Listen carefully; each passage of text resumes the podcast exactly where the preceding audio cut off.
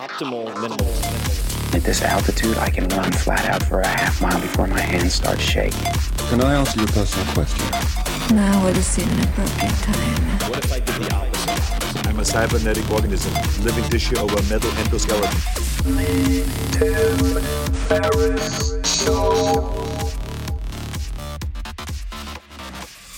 This episode is brought to you by Athletic Greens. I get asked all the time what I would take if I could only take one supplement. The answer is invariably Athletic Greens. I view it as all in one nutritional insurance. I recommended it, in fact, in the four hour body. This is more than 10 years ago, and I did not get paid to do so. With approximately 75 vitamins, minerals, and whole food sourced ingredients, you'd be very hard pressed to find a more nutrient dense and comprehensive formula on the market. It has multivitamins, multi mineral greens complex, probiotics and prebiotics for gut health, an immunity formula, digestive enzymes, adaptogens, and much more. I usually take it once or twice a day just to make sure I've covered my bases if I missed anything I'm not aware of. Of course, I focus on nutrient dense meals to begin with. That's the basis.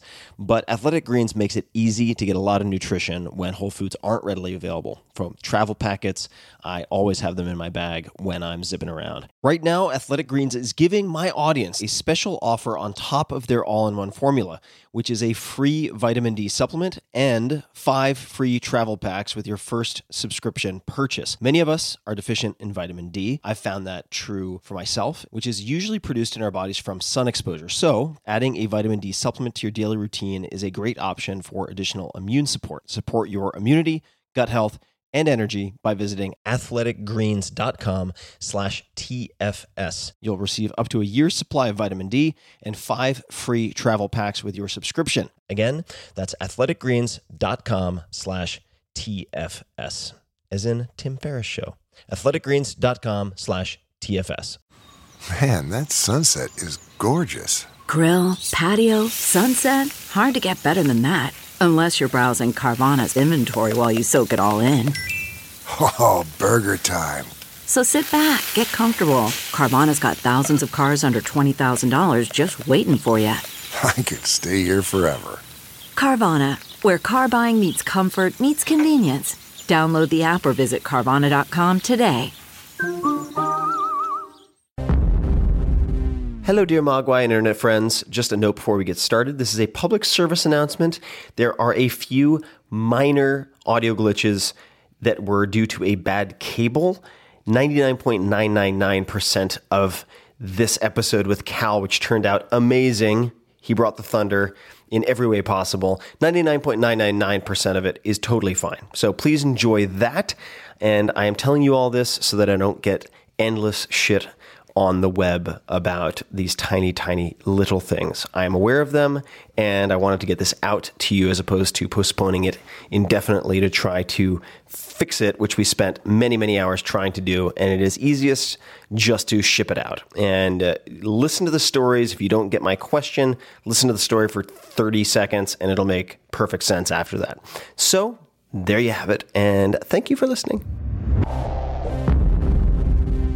Hello, boys and girls, lemurs and squirrels. This is Tim Ferriss, and welcome to another episode of The Tim Ferriss Show, where it is my job to deconstruct world class performers or attempt to do something lofty like that, but to drill into the specifics. And that is where this podcast is different. I will ask them all of the nitty gritty details so that you can tease out the habits, routines, favorite books, etc. to apply to your own life. But this episode involves Cal Fussman.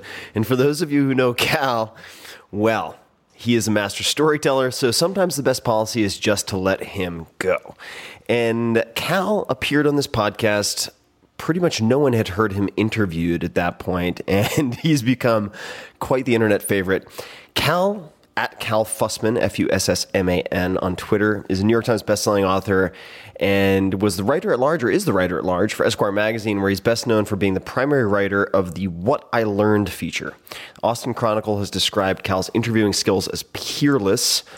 And he's really transformed oral history into an art form in many ways. He's interviewed icons who have shaped the last 50 years of world history Mikhail Gorbachev, Jimmy Carter, Ted Kennedy, Bezos, Branson, Jack Welch, De Niro, Clint Eastwood, Al Pacino. It just goes on. Woody Allen, Muhammad Ali, John Wooden, Serena Williams. everybody. On top of that, Cal spent 10 straight years, ages ago, traveling the world, swimming over 18 foot tiger sharks, rolling around with mountain gorillas in Rwanda, and searching for gold in the Amazon. This is the second episode with Cal. It's completely self sufficient. You can listen to it without having heard the first one.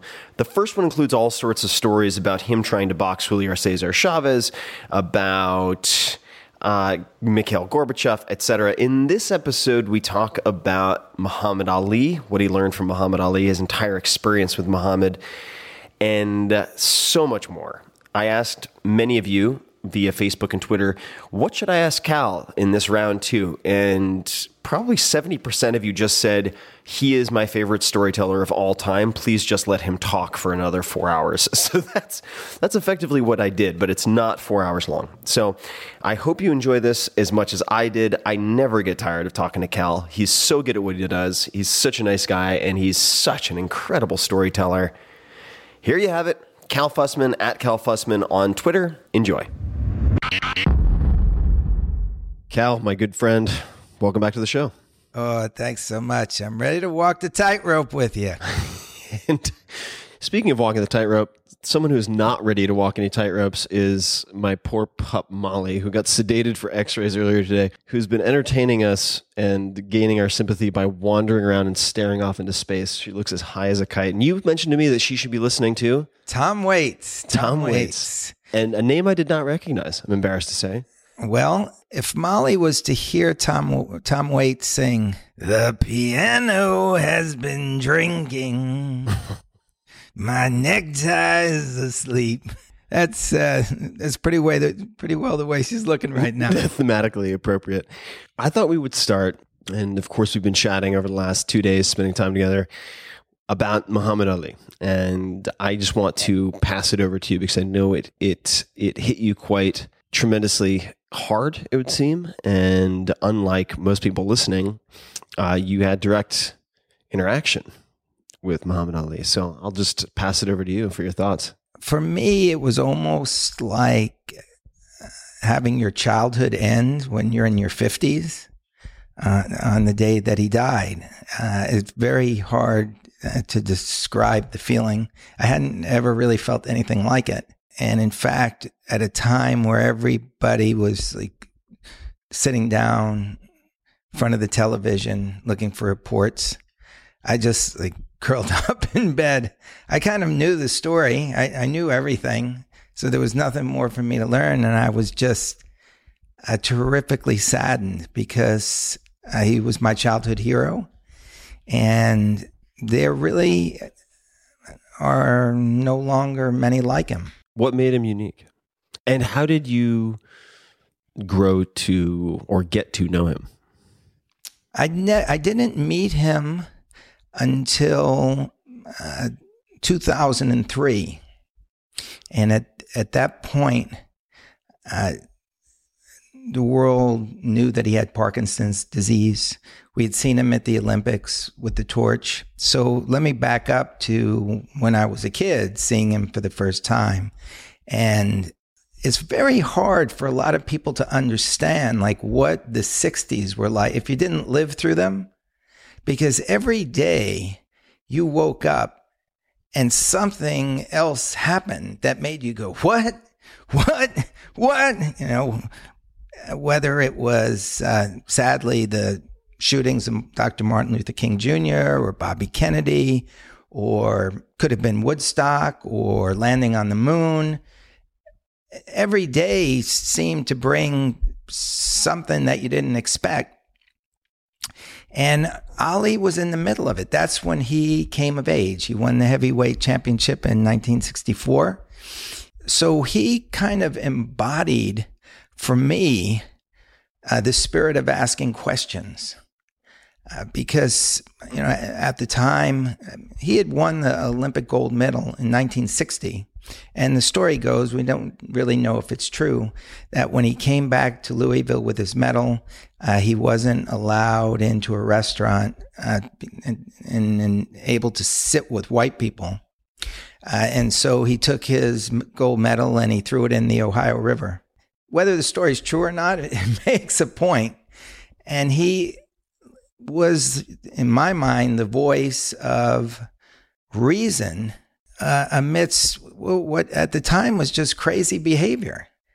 Uh, it was like hard to imagine that there were places or where black people couldn't walk into and sit next to white people. I'm like walking around now and I'm just seeing, you know, in these days of Black Lives Matter, just how integrated we are. You go to an airport and there's not no longer a thought about this. But back then, that was the the order of the day. And Muhammad Ali was was somebody who who stood up to that and let people know, hey, this is wrong. Uh, and he did it in a way that made people laugh at times through poetry. He's like the first rapper. And you could not take your eyes off him. The other thing that's kind of interesting about it was there were only three networks that you could really watch in those days. Right. We were talking about this. It's like kind of BBC one, two, three, and four in a sense. Yeah, and and if you were you have the camera on him, one of the most charismatic figures in the world, nobody else is going to compete with that. So everybody was watching him. And it's not like now in the days of the internet and TMZ where he would have been followed relentlessly, relentlessly, and every detail of his life would have been on the internet. Uh, you only knew so much, but he was everywhere. Probably the most popular or the most well known person in the world. And when the Vietnam War really started to kick in and Ali was inducted into the draft, uh, the way he stood up to it and you know his famous line i ain't got nothing against no viet cong it's just white people sending black people to kill yellow people at the time this is like slice the country in half either you loved him for it or you hated him for it either you were with the kids out on the street who were protesting against the, war or with the people who were beating them over the head. Very hard for somebody who's young now to understand that time. We talk about like the conventions uh, that we're having this year. I mean, people should go back and look at the 1968 uh, Democratic Convention. I mean, it was a free for all. There was all kinds of violence outside of it, and and Ali lived amidst this, and he was always, in my mind, asking the right questions. Why are we in Vietnam? Why can't I sit next to somebody who has white skin in a restaurant? Uh, and it was it was very simple. And and then there were so many people who hated him for asking those questions and for changing his name from Cassius Clay to Muhammad, Ali uh, that he was really reviled by a huge number of people in this country. And for him to like constantly stand up and, and risk going to jail for what he believed in, the faith that he had. And then it was backed up by his bravery in the ring when he fought with Joe Frazier and he fought with George Foreman. People thought that he, he was going to get killed when he fought George Foreman, who was undefeated and had knocked out just about everybody. Looked like the Incredible Hulk. I mean, it was. I remember. I think it was uh, in the sort of warm ups leading up to. Am I getting this right? It was in Zaire. Uh, might be getting my locations mixed up. I sometimes conflate the Frazier fights and Foreman, but uh, Ali didn't, uh, and others didn't want to watch Foreman warming up on the heavy bag yeah. it's just such a spectacle of force and impact. Yeah, you you didn't want to believe that was coming in at you. And yet when they got into the ring to fight, Ali basically laid back on the ropes and let Foreman throw that at him. Uh, all the while saying, "That all you got, George? That all you got?" And a funny line by Foreman was after four rounds, "Yeah, that's about it." and then by the, by the eighth, Ali hit him with a few straight punches and down he went. He was just exhausted. Uh, but over again, we we saw him take tremendous punishment uh, and come back uh, as he aged. And you just had a tremendous sense of belief when you followed him. And so the, for me, the idea that he was always asking these questions that were important to ask, that were the most important issues of the day. And then when he stood up to everything that was in front of him with full faith in himself, it, it, in my mind, that was the definition of a hero. And so in 2003, uh, Esquire magazine was celebrating its 70th anniversary. And it had always been my dream to do a magazine story about Muhammad Ali from time I was a kid.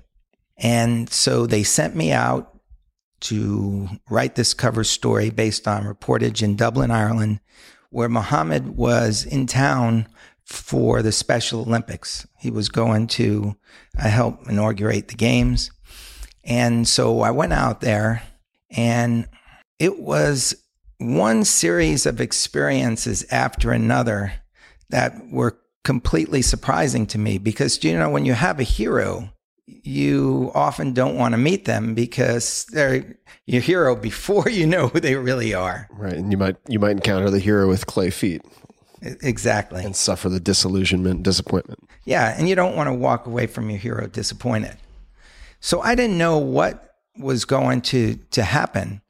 But keep in mind this is we should we should cite this. This is 7 years after 1996, the Atlanta Olympics, when he did something else that I thought was very brave, because at that point, everyone knew he had Parkinson's disease. And he stood with the Olympic torch uh, in front of the world. The torch is in his shaking hand, and he had to put it into the Olympic cauldron to get it to light. And he, it, for what seemed like an endless amount of time, he couldn't get it in the right place and his hand is shaking. And it was like the world was holding its collective breath. And all of a sudden, he got in the right place. It erupted and the flame erupted, and so did everybody's heart. And from that point on, 96 to 2003, we hadn't really seen that much about him. So the editors basically said, Go tell us, how's he doing? So I go to these Olympics, uh, the Special Olympics to meet him. And he's in a hotel and he, he knows in advance that he's my childhood hero. And he comes through the double doors of his bedroom suite and he's walking kind of slowly. And I just put out my hand to shake his hands and he just threw out his arms and like hugged me with a big embrace. And after that, he's moving on really slow, tender steps. And then he kind of slumps down in this cushy leather chair.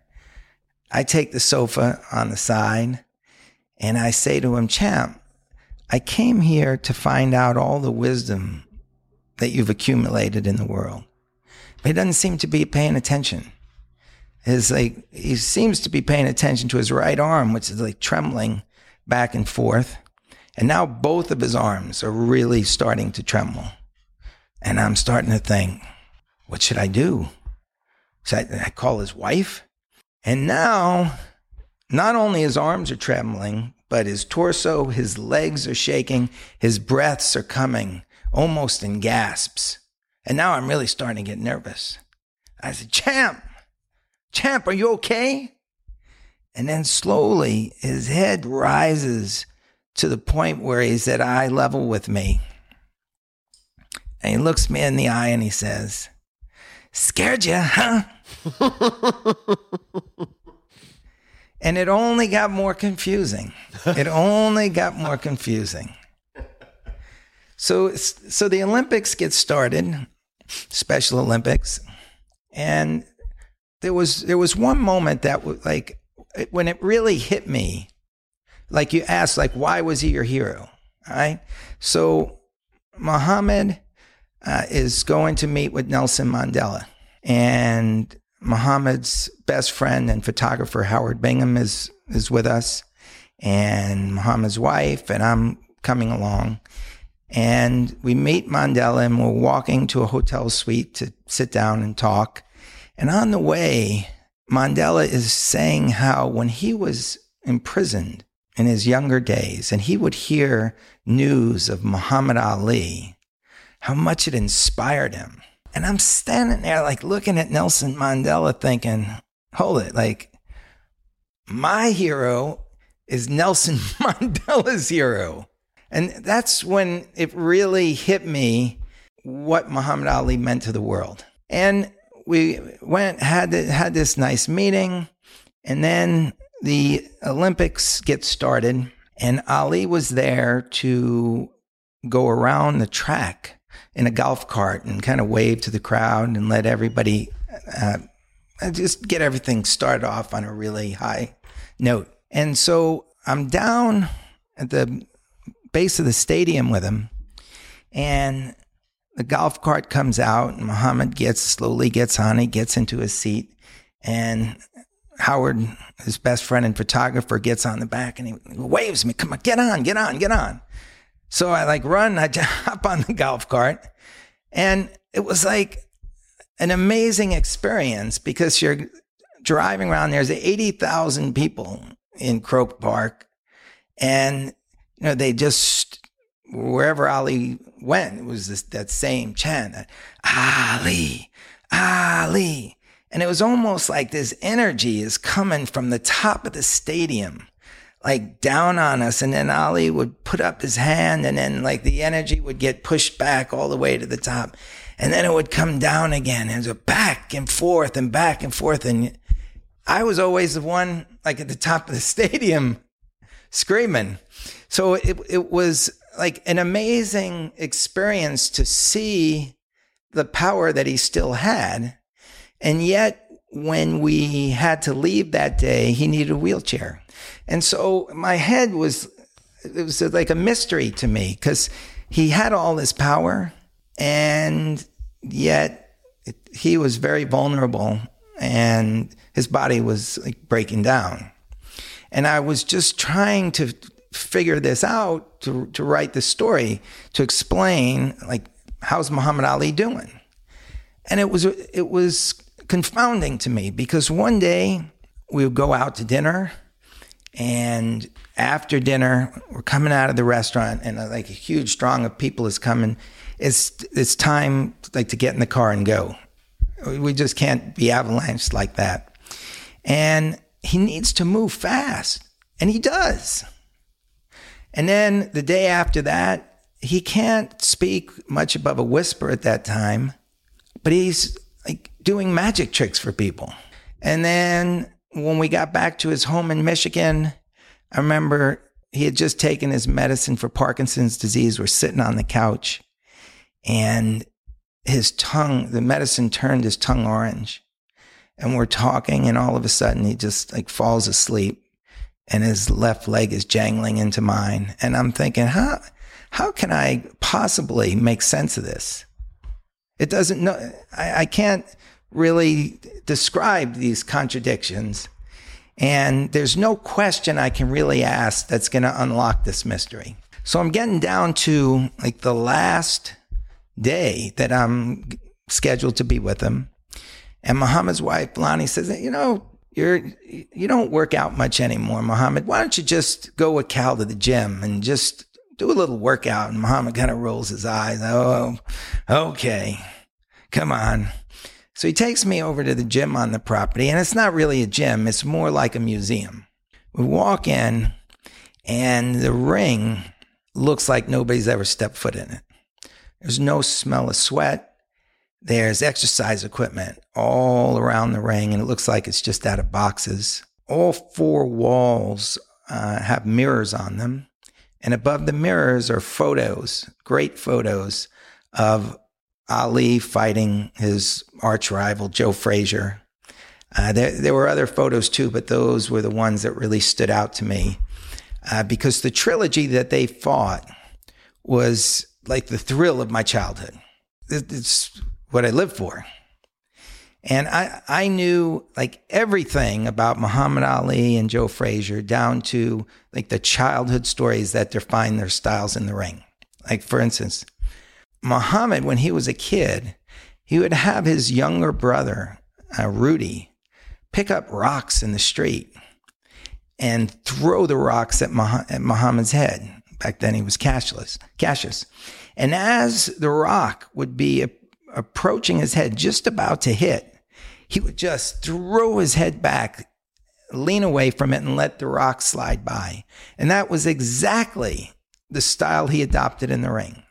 He would dance like no ever he- no heavyweight ever before him danced. If you got close enough to throw a punch, he's just going to lean back, make you miss, and then he'd hit you like 20 times faster than a shoe shine guy could buff a pair of shoes.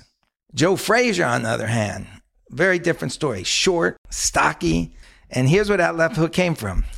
When he was a kid, he grew up on a farm in Beaufort, South Carolina. And his dad had only one arm. Uh, it, it had been, uh, nobody knows the real story, but uh, apparently there had been trouble with some other woman and um, some shooting. And, and so Joe's dad only had one arm. And they would work this cross saw back and forth, Joe and his dad. And as Joe would, Joe's dad would use the right arm and Joe would be using his left. So he's just sawing back and forth for years with that left hand. Yeah, the muscles that are developing as he's going back and back and forth, back and forth. And the power that he developed in this left hand turned into this phenomenal left hook that came out of the side out of nowhere. And it was the only punch that a kid who could move away from rocks in the middle of the street was vulnerable to because you didn't see it coming. All the times, except at the very end of his career, that Muhammad Ali got knocked down, always with a left hook. He just, it was his kryptonite. And here you've got a guy who is like five foot 10, 205 pounds of relentless kryptonite coming at him. and when Ali fought Frazier, like it was like thunder versus lightning. The thing about it was when they fought, Ali had already refused to go into the army. He was stripped of his heavyweight championship. They, the government wouldn't let him fight. The state commissions wouldn't let him fight for three and a half years. That he lost the prime of his career. And then when he was finally able to come back in 1970, he wasn't as fast. He couldn't dance the way he danced when he was 22 and 23. At this point, he's 28, 29. And so when you, and he never had anybody like Joe Frazier coming at him before. So you had on March the 8th, 1971, Thunder vs. Lightning, two never before seen, two undefeated, legitimate heavyweight champions confronting each other. And you know, Frank Sinatra was holding was a photographer in the front row. Everybody had to be ringside for this. The whole world was watching. It was like the sporting event of the century. And so what would happen, or what happened the first fight anyway, is Ali started to get in trouble because th- th- Joe Frazier just would not stop. And the, the left hooks kept coming. And Ali was able to get into the minds of a lot of his opponents. And he tried to get into the mind of Joe Frazier. He'd be like Frazier would be hitting him with shots, and Ali would be saying to him, You can't beat me. I'm God. And like that that would have worked on some other people. And Joe Frazier just looked at him and said, Well, God's gonna get his ass whooped tonight. Kept throwing punches. And so when Ali would get into trouble, and Frazier got him into trouble, he had this corner man named Drew Bundini Brown, who was the guy who, when you he- when you hear the phrase "float like a butterfly, sting like a bee," that's that came from both Muhammad and Bundini. They would they would kind of sing it, "Float like a butterfly, sting like a bee, rumble, young man, rumble." And so when Ali got in trouble, Bundini would, in the most poetic ways, say things to help lift him up. He's like, The world needs you, champ. Go to the well once more. Go to the well once more. And almost always Ali would reach inside of him, find whatever was deep in the well, and use it to lift him over the bar. So I'm looking at these pictures above the mirrors on the wall, and I'm almost hearing Bundini's voice in my head Go to the well once more. And I realize that's what I got to do. That is my question here. In order to write this piece, I got to find out what's still in the well. So I look around the gym, and there is a rack of boxing gloves. And I'm saying to myself, you think you should take the risk? Like, I don't, I don't know. And then I said, what the hell? Let me try it. Because one of the things that I've learned as an interviewer is when you get to the end of an interview, that's when you can always ask the toughest question. And so I, I take four gloves off this rack and I put two on Muhammad's hands and two on mine. Now, I should actually, if, if, if people heard the first Installation of our conversation. yeah, then they know about the story of me fighting against Julio Cesar Chavez.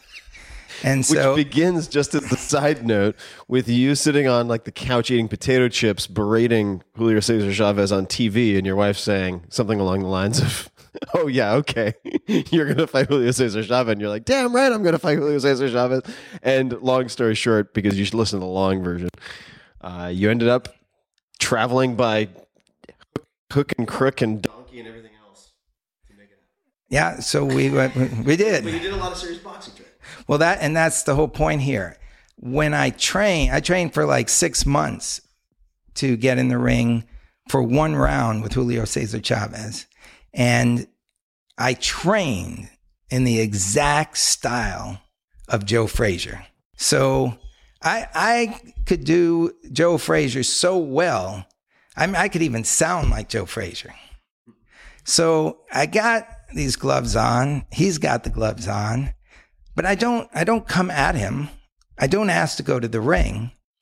I just start to move toward the heavy bag. And Smoking Joe had this style where he's like bobbing back and forth, his head moving left to right, and his, his left hand would be doing like a figure eight in front of his head, and his right hand would be figure eighting and figure eighting in front of his jaw, and he's going back and forth, back and forth, back and forth, and he's low and he's in a crouch, and he's just relentlessly pursuing. And then he'd get close to the left hand, say, "Humada, hum, hum, and he'd be throwing that left hook. And so I'm in that crouch, I'm bobbing and weaving, and I'm looking at Ali out of the corner of my eyes to see like what kind of reaction I'm gonna get.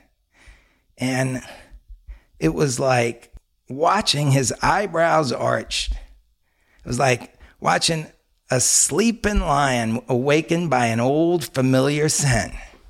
And he looks over and he says, You good. So now I'm like, I hear that. Now I'm starting to hit into the back. I'm throwing my left hooks, right hand, left, and Ali steps up. And now he's like, hmm, hmm, hmm, and he's throwing left, right, left, right, left, right. I said, You think that's going to keep me off? Now I'm really in the crowd. Hum-da, hum-da, hum-da. He steps up. Lefts and rights, lefts and rights, jab, jab, jab, jab, lefts and rights. I come back. And all of a sudden, he looks at me in a way that says, Okay, so that's your question. And slowly, with his left hand, he waves me away from the bag. And he waits till I'm away from the bag. And then I saw something I never thought I would ever see again. Muhammad Ali started dancing. And he's dancing around the bag. He's moving, not like when he was 20, but he still had the rhythm. He still had the grace. And he's moving around the bag and he's looking at himself in the mirror. And as he's looking at himself, you could see his chest come up and then his head come up and he's dancing and he's dancing. And then all of a sudden he like stop, pivots and there was like 40 straight shots right into the bag, really rapid fire. And I, I'm in disbelief. And his last shot, if the bag had been like a heavyweight fighter, he might have knocked him down. I'm standing there just staring, don't know what to say. I, it's like hard to process what I've just seen. You're thinking, no one is going to believe me. yeah. But what? And as he's going away from the bag, his legs cross and he starts to go down. And I'm saying, no, no, no, this is not happening. No, no, please. And now he's going down, down, down, and there are mats on the ground, and he falls on the mats. And now I'm thinking, what did you do, Cal? Oh, like, you're idiot. Why, why did you do that? And I go, I'm paralyzed for a second, but then I start to move over to like help him get up. Before I can reach him, flips over and he starts doing stomach crunches. and then he's doing sit ups. And then he's on his back, legs bicycling in the air. Then he gets up and he goes over to super leg press. It's on like 250 pounds. He grips it, pushing it back and forth. I said, Champ, you, you don't have to do this. Like, you know, I, I seen you, Champ. I seen you. Don't worry about it. I know what's in the well. And he just looked at me and he said, feels good. And I thought I had pushed him as far as I could, but he had more to give. And so after this, we go back to the house, and he knew that I wanted I wanted his wisdom. And he tells me to sit down on a table outside the kitchen. I'm sitting down, and he comes to me with a piece of paper. And on this paper, it's just filled with wisdom. And I'm going down the lines one after another, and he points to one in the middle. And it says, God will not place a burden on a man's shoulder knowing that he cannot handle it. And that kind of summed everything up. But for me, the story went a little further uh, because he went into the kitchen and he came out with two bowls in his left hand and a quart of ice cream in his right. And you know how much I love ice cream, Tim. so I got a chance to sit at the table and have ice cream with my childhood hero. And that is my like in enduring memory. And it was just it, it was just sad to in one minute know that this man who had been with me like all my life was not with us anymore. But the thing that really pushed me, because I, I was called um, by the editor of Esquire uh, because the magazine was shipping out on the exact day that Muhammad died. And so he wanted to hold off the issue and you know make sure that we represented Esquire had followed Ali's career like just about no other magazine, maybe Sports Illustrated, you can make the same claim. Uh, and so I'm sitting there charged with like writing this essay of what he what he meant to me. And and what what really hit me is when I started to think forward. I started to think of all of the, the kids now, and I'm wondering, like, what what kind of heroes do they have? Do they have a Muhammad Ali? And I don't I don't think so. And the reason I don't think so is because we don't have a Nelson Mandela who saw Muhammad Ali as a hero. It's just a completely different time. And I w- wondered like what this absence might mean for this next generation going going forward. Who are their heroes? What are they going to get out of it? And it really it really has pushed me to think and uh, and to think a lot about the, this millennial generation which we were laughing about yesterday because everybody says the word millennial. I tried to look it up on. I was like, we need to sort this out. We're at dinner having some having some wine, and the first article that pops up say everyone can agree that millennials are the worst, and uh, the next line is something along the lines of, but no one can seem to define what exactly a millennial is. Well, th- there you go. And the, the amazing thing to me, for some reason, I don't know what it is, and I think you have the same characteristic where uh, certainly you do. I'm just starting to see little vibrations of it where there's an attraction among the millenniums to you. I know that because they all come over to me and say, Oh, I heard the podcast that you did with Tim Ferriss. So there's like this whole arc of millennials out there that I know are listening to you. And they're also starting to come up to me. And I really, I feel for the, for, for this generation. I feel for them because I don't think they have a Muhammad Ali. Uh, you know, a lot of them were behind Bernie Sanders. And to me, I, I love seeing Bernie out there pounding on the podium. You know, he's in his mid 70s and he's throwing himself into it. And like, what, what could be better than that? You're that age and you're throwing your entire passion into your everyday. You can't, you can't beat that.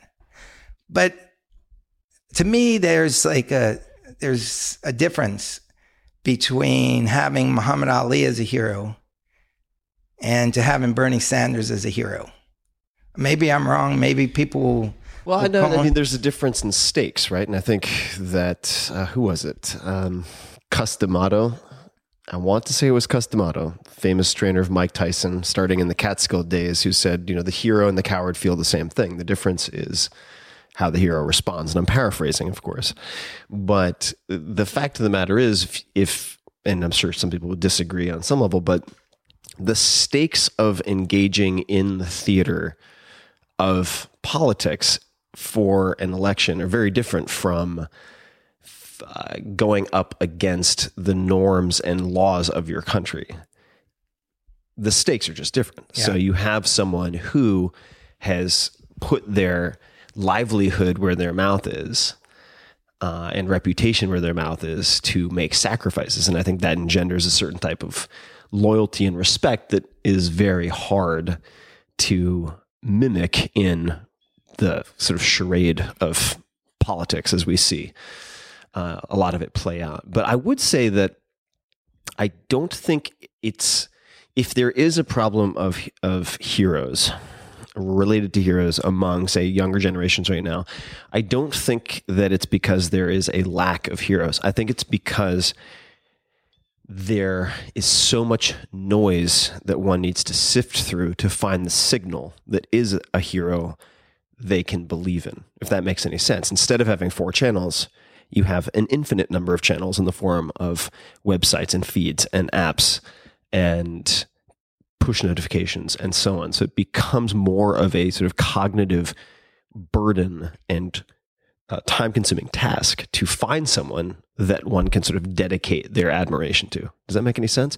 There are a few exceptions though. I would say that as you said, we we didn't have all of the details when he was the greatest much like, although this certainly came up at the time because of the nature of uh, Dr. Martin Luther King Jr., the adultery. I mean, these are people are flawed human beings, right? There, they make mistakes, uh, they make bad decisions, but in today's environment, that gets showcased and put into a permanent record that comes up as a top five Google result for your name. And so it's, I think it's more challenging to have heroes now because they are more clearly human as a result of the the abundance of information available. But I, I do think there are some out there, Elon Musk. I think is very inspiring. Uh, has made great decisions. Has all of the flaws that human beings do, of course. But I'm I'm cautiously optimistic.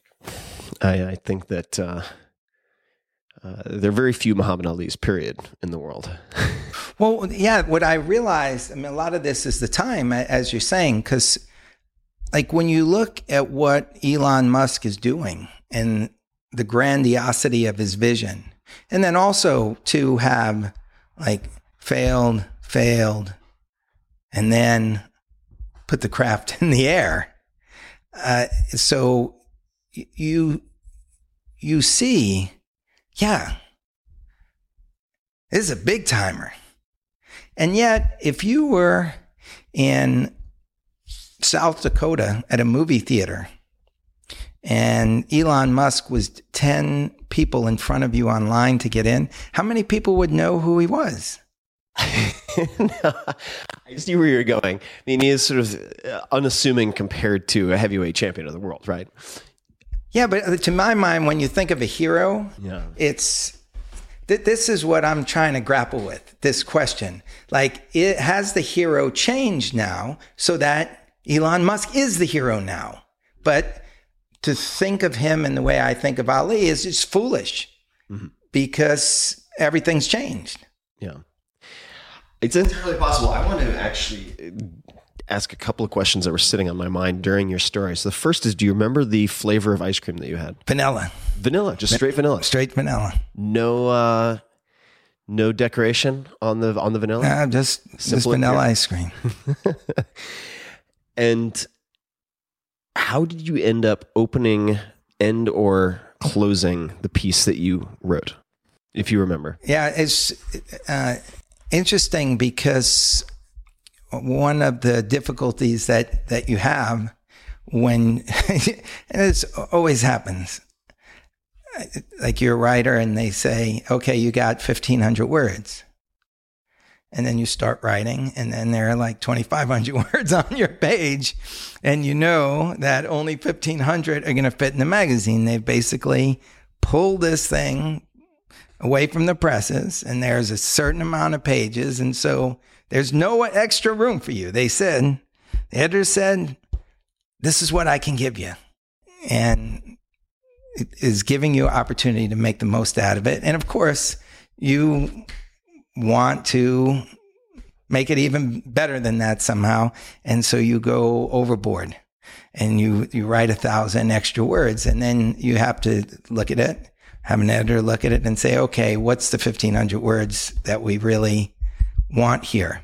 And the interesting thing about this piece was exactly what i was just talking about there was everything that i had seen in the past and then there were these questions of where does this put the future but at the time it really was an obituary. And so it really was a look back. And so the thousand words that got cut were the thousand words that were looking ahead. And it basically ended with this point that you're just never, we're never going to see this again. Ever. It's, it's past. We don't know where it's going. Maybe it is going to the Elon Musks of the world and people will just have a different definition than I did. Possible, or if you look at a, just a broader time scale, right? I mean, how many Genghis Khans are running around? Not that many, right? And uh, if if you look at it in a broader thousand year increment, maybe we're just in a lull period between heroes. Uh, that's that's an interesting point. I guess we're so we're we're accustomed to we, we want these we want heroes. We need heroes. I think human beings need heroes. I think we're hardwired to search for heroes, and we find them in real life, or we find them in mythology, we find them in religion, or we find them somewhere else. I think that we are by nature very hierarchical animals, and um, there's a there's a very interesting book called Chimpanzee Politics for people who are very interested in looking at the sort of reality of our evolutionary uh, biology. Uh, I think we look for rulers and heroes, and it's an important signpost for the mammals we've evolved to be. But uh, do you recall any of the other pieces of wisdom on that paper? There were, there were there were a lot that ran in this. What I've learned that I really like. My favorite was uh, the best way to make your dreams come true is to wake up. Oh, that's a good one. Uh, silence is golden when you can't think of a good answer. The sun is always shining someplace. I remember asking him about his definition of evil, and he said unfriendliness. I, I, I thought that was a really good answer. The more we help others, the more we help ourselves. What you're thinking about, you are becoming. Oh, how about this for a kicker? When you're right, nobody remembers. When you're wrong, nobody forgets. Dot dot dot. Especially with the internet. Uh, loo- looking back, I, I think it, I think it captured the experience that I that I spent with him. So there were two stories. One was the cover story uh, that came out on the 70th anniversary of Esquire in 2003, and then in January 04, the What I've Learned came out, uh, and I think it it both stories captured the essence of what I wanted to bring out, which uh, on, on top of that, I should point out for me, the best part of the experience was spending a week with my childhood hero. And then at the end of it, liking him even more than I did before I met him. Uh, he was even more heroic to me for that reason once I knew him. Uh, just seeing the, the kindness I, I saw it. There was this great obit in Time magazine written by a guy named Bob Lipsyte, who was the New York Times columnist for many years and spent 50 years with Ali. And they did a, a, a book in Time magazine that was filled with uh, story and, and photos. And the story starts in an interesting way. Uh, he and Ali are going through an airport. They're late for the plane and Lipsyte doesn't think they're going to make it. And as they're moving through the airport, a woman appears and notices Ali and pulls out her camera like to get a picture. And Ali stops, goes over to the woman and makes sure that she has the picture that she wants. And Lipsyte is thinking, look, the, the plane's going to leave. What? And Ali said to him, that was the only time that woman was going to have a chance to have her picture taken with me. I wanted to make sure she got the best picture. We, I don't know that there are many people who are thinking that way. And obviously, part of it gave him internal satisfaction, but he really was thinking a lot about everyone around him. Who are other people, heroes or just well known folks who have exceeded your expectations? Well, I have breakfast every morning with Larry King. And so, I mean, I see him when we're in town together at the same time, probably 300 days a year. And so he was, if, if you're an interviewer, it's very likely you're going to really look up to him. And I've been, I've formed a very close friendship with him. And so that's something I never could have an- anticipated. And it's like be beyond, you know, what he accomplished in a career. It's now it's, it's about friendship. And so it has gone way, way beyond that sense of a hero from afar. Um, and, and, and in, in fact, like we, I, I helped him write a book and, uh, he inscribed it to me, to me, saying, like, to Cal, my friend, my writer, my hero. So when when your hero calls you, he was joking, but still, he wrote it on the page. It's still still on the page. It still counts. It, but that that's emblematic that he would that he would write that to me. Tells you about him. Tells you about the kindness and the friendship underneath it. So that's probably my best answer to the question. I have some requests from fans, or I should say listeners, who had a lot of follow up questions for you. And of course, we'll have to pick and choose. But uh, this is from Osro Hepworth. Ask him if he'll talk about the time in Brazil he used a camera under his shirt as a fake gun to scare off some guys. Is that a real thing? How did he know? he said, I heard the story from someone who knows him pretty well. Would love to hear about it via Cal Fussman's storytelling style. Oh, man. Wow. So let's see. My fans are everywhere, man. Eyes and ears in This- all corners. Th- You know what? That's pretty impressive. Okay. Now, this is uh, early, I believe, 1994, February, Carnival, Rio de Janeiro. Carnival. And my wife is Brazilian. I met her uh, headed to a beach uh, near the equator uh, eight years before this carnival. The bus story that we talked about in part one. Right. And so we get a chance to go back to Carnival where we're going to dance in the samba parade in spangles and feathers at three in the morning and, you know, in front of the huge crowds. And it's, it's like a fantasy. Custom thong for yourself, I'm, I'm assuming. Uh, well, everybody, when you join a samba school, they call them samba schools, uh, like, like various neighborhoods all like band together and they compete against each other. So when an outsider comes in, they, you go to one of the samba schools and you wear their regalia. Mm-hmm. So, but it's all spangles and feathers no matter what. and you know, when it comes to the beautiful women, there's not too many spangles and feathers to be seen. It's just the beautiful women. Yeah. So, as it, it- it's this is a this is a wonderful experience. Now, and my wife couldn't resist. She always wanted to dance in, in the samba school.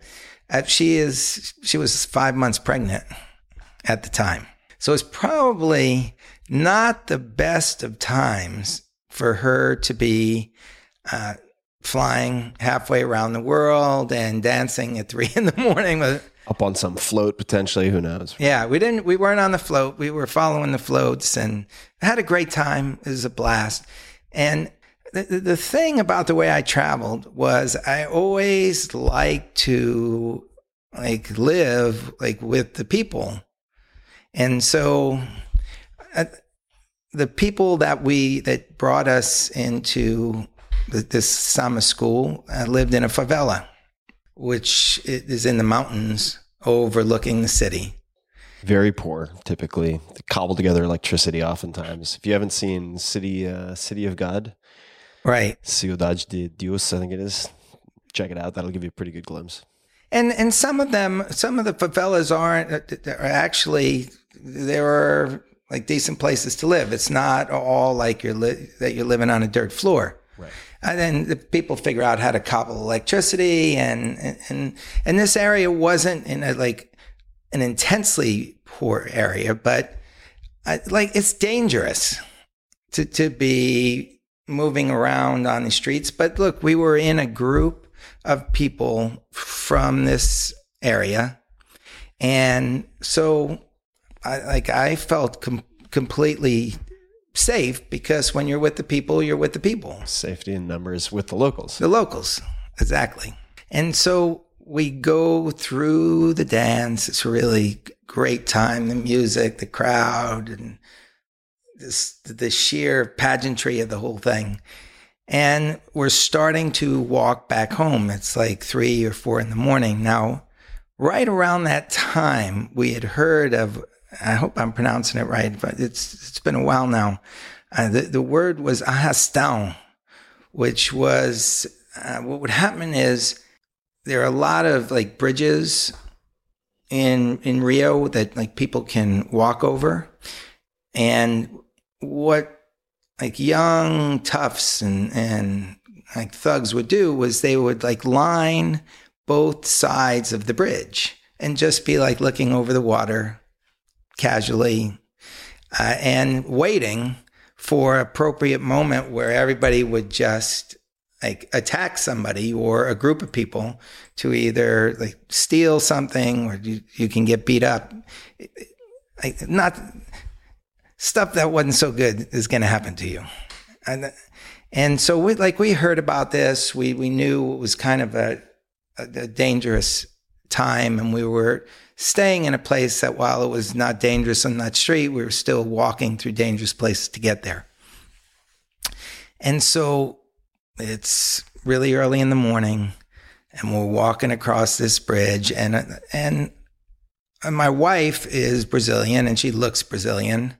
And I do not look Brazilian. I'm like a gringo. You know, it's the middle. It's the middle of February, and I've been at, at that point. I'm back in New York. It's winter. I'm like, I'm looking really white. Ghostly. Uh, I, I wouldn't say ghostly. Man, come on, Tim, give me a break. Just trying to expand my adjective use. Sorry. like I know, I know that okay. If they're going to be looking to get somebody, they're coming after me. right. Okay, so um, we're all walking, and now I'm like seeing this these lines of people on the side, and I could see that they're like looking over at us, and I like I immediately know this this is not good because we're in the middle of like a fairly long bridge. And we've got like a half a mile to get to the other side where like, at least you could run or do something. There's nowhere for us to go except over the side and, you know, take a long tumble into the water. So it's It's like an Indiana Jones and the Temple of Doom situation. it, it was it was really scary uh, because uh, and it, it, it's interesting because when I think back on it, like I, I have some measure of pride uh, because there are just some certain moments where you know, okay, bad shit's gonna happen. What am I gonna do? And and you have no time to think. So I immediately say to my wife, who's really understands what's going to happen, even far better than me. I say, you stay like toward the middle, but away, get away from me because I know they're coming after me. And I mean, I- I don't know what's going to happen. I may get thrown off. I may get thrown off the side. I may get pummeled. Who, who is to know? But I'm just thinking if I can like have them all turn on me, then my wife and my kid are going to be able to get away. And so I move away and she is uh, like really nervous. And I just said, walk as fast as you can to get to the other side. I'm going to slow it down and have that focus on me. In the meantime, one of the guys that was in our neighborhood, Toko, God bless him, he has stopped to take a piss under the bridge. This piss saved my life because what happened was after he was done, he came back up to the bridge and then he saw from behind what was going to happen. And he just came running, like shouted to a few people and went running and like literally, as everybody was about to turn on me, I'm sitting there thinking. And the other thing about it, I should point out, this is right after I fought Julio Cesar Chavez. So I'm also like in the back of my mind saying, well, the first guy, like I can hit him. Maybe if he goes down, maybe it'll it'll stop things for a second, or maybe they're all just going to move me down. Uh, but there's a lot of men like looking and they're coming after me. No, sh- no shortage of firearms in Brazil either. Well, you know what? I don't even think it was a matter. It was a matter of that because the, the setup was you did like you didn't need it. Right. You all you had to do was just get 50 people to line up the side of a bridge and then wait for a moment of attack and then attack. Right. What could people and like, you know, a gringo tourist dressed in spangles and feathers, what's he gonna do? But I'm just sorry. Just the sheer shock of some gringo in spangles and feathers knocking out the first guy would have been quite something. But please continue. Okay. So at this point, I think there's two thought. First thought is like th- this could be it for me, but at least my wife and my son can get out of here. So now I've slowed it down. I'm seeing she's getting she's moving really fast away. Oh, okay, now I'm waiting for the onslaught. In the meantime, Toko sees what's going on, calls a few of his friends, and he just sprints with his hand inside his shirt. And he and his buddies, they literally like surround me and they, they just stop the group. And it, it, like he's a guy's like looking like he's Al Capone, you know, like, hey, I got some serious firepower here. You, like, I'm gonna mow you all down. if you don't leave him alone. He's with us. And then there's this like f- fear among the crowd because Who knows? Toko, we, we don't know what Toko's got under there, but he's got something. And Toko says, You just like back off, let us get to the other side of the bridge. We're not going to have any problems. Otherwise, there's going to be a lot of problems. And these these guys, they just everybody's staring at what's inside Toko's uh, like shirt, and so the others just remain still while I get to the other side and like I'm walking straight, but Toko and the others are like walking backward, making sure that nobody's with, with his hand in his shirt the whole time. And we get to the other side, and I said, Oh my man, I didn't know you took a gun. And he pulled out a camera. Oh man, what a bluff! Yeah. And uh, I I owe my life to him and and that uh, quick bathroom stop and the camera. How did they, people hear this story? I have no idea. You can ask uh, Osro at Osro Hepworth. Can tell you more. I'm, sh- you might be listening, Osro. So let Cal know. Uh, one more, and then perhaps we'll have it to be continued. It's from a friend of mine, actually, a chef. Ask him about his acceptance speech for the JBF. At the James Beard Foundation. Yeah. Well, that that was something that I didn't ex- expect. Man, it's amazing. People, It's like the Oscars for Yeah, it's like the Oscars for food, and it was in a beautiful setting with thousands of people in New York. And the thing about the James Beard Award is there are a lot of awards given out during these ceremonies. And so, like in the beginning, people are paying attention, but then you you get everybody coming up, and you're warned. You got three minutes. You win an award, like no more than 180 seconds up behind the mic because and everybody knows there are a lot of awards and if people talk for 20 minutes you- you're not going to get out of here to four, four in the morning. So you're you're told three minutes that's it. And as the evening is going and more and more awards and people are going up and I, I, I don't want to make fun of it but when you get people getting up and saying you know I'd, I'd really like to thank Aunt Penelope for showing me how to skin a cucumber. Uh, and like it's over and over and over and over and over again. a thousand variations of Aunt Penelope. Yeah, there's exactly. And so naturally, the crowd's attention is going to start to drift away. And then once it starts to drift, it, it just, it's not coming back. Un- unless like Ted Allen gets an award, like well known TV food personality, people will, oh, there's Ted Allen. And there'll, there'll be a silence. But if if you're going through categories where only a few people know the person who's just won, it, it, it thing is just going on and on and on, and now the whole the whole crowd is having a good time at their table, and everybody's talking, having a great time, but nobody's paying attention to Aunt Penelope no more.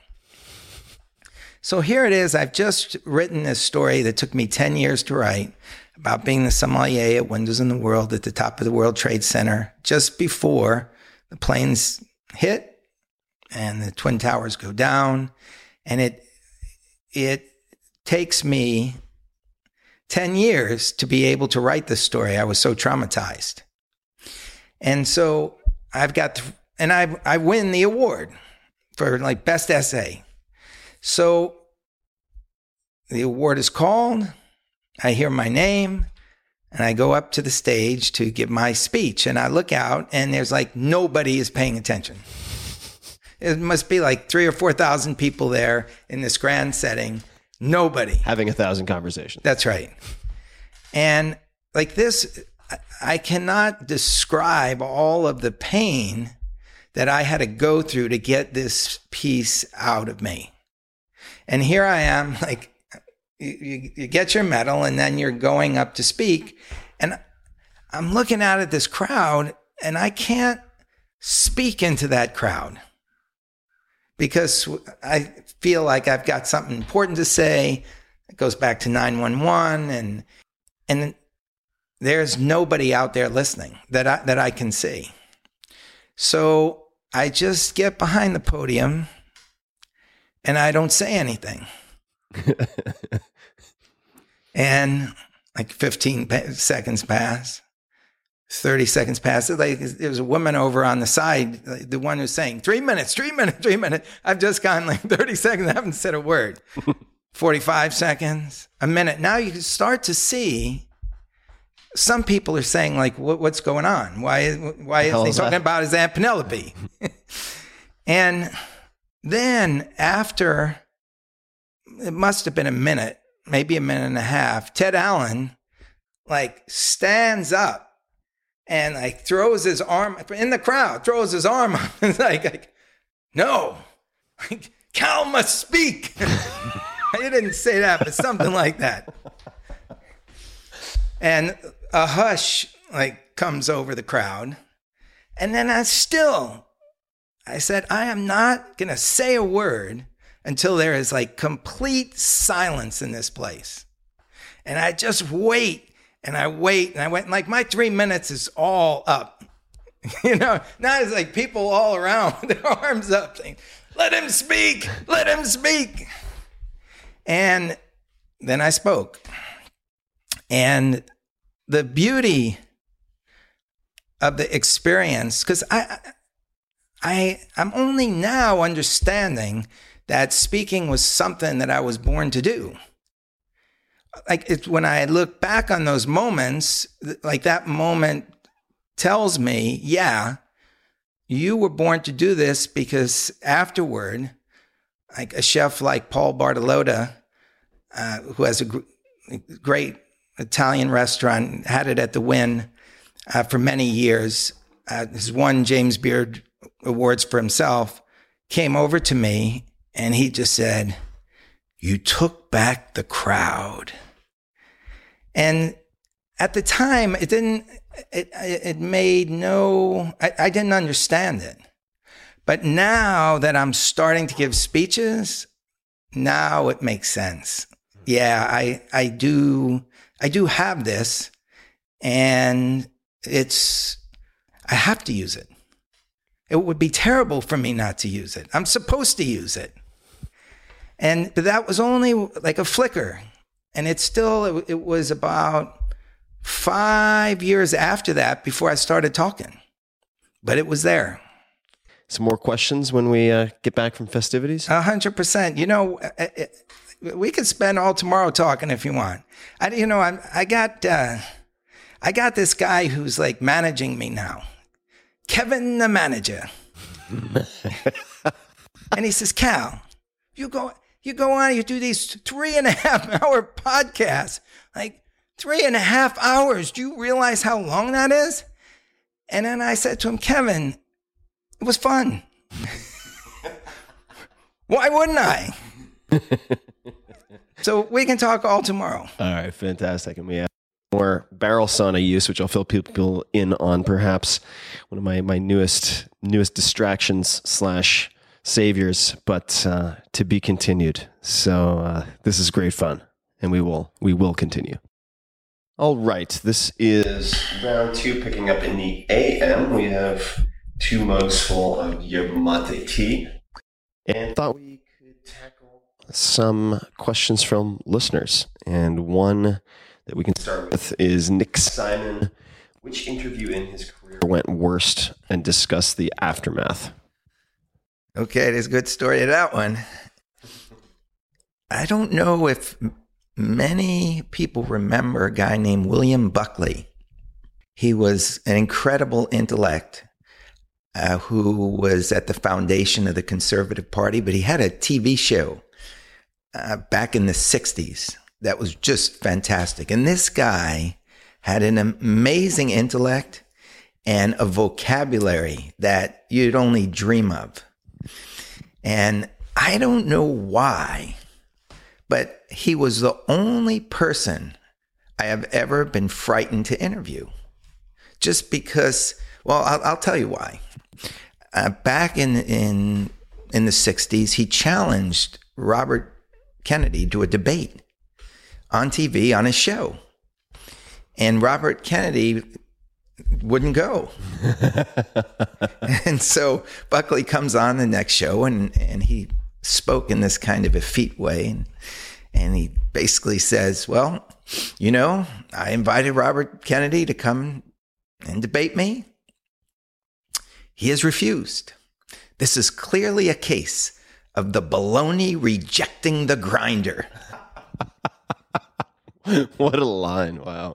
I, and that was he was like that all the time. Yeah, yeah. I mean, he could take you apart if he wanted to, just with the magnificence of his language. And I don't know what it was, but I was really scared. I look, the guy, he was way older than me. He had seen much more than me. How old were you at the time? Oh, let's see. Just roughly. Uh, probably. Oh, l- late thirties, early forties, something? Okay, got it. So not totally green. No, no, that's that's the point. Yeah. That's the point. I had no reason to fear him. I know I've already done like many what I've learned interviews. I'd already met a lot of famous people, people who've done big things, but I was just scared. And so I- said to myself, "You you really got to be prepared for this interview, like no other interview before."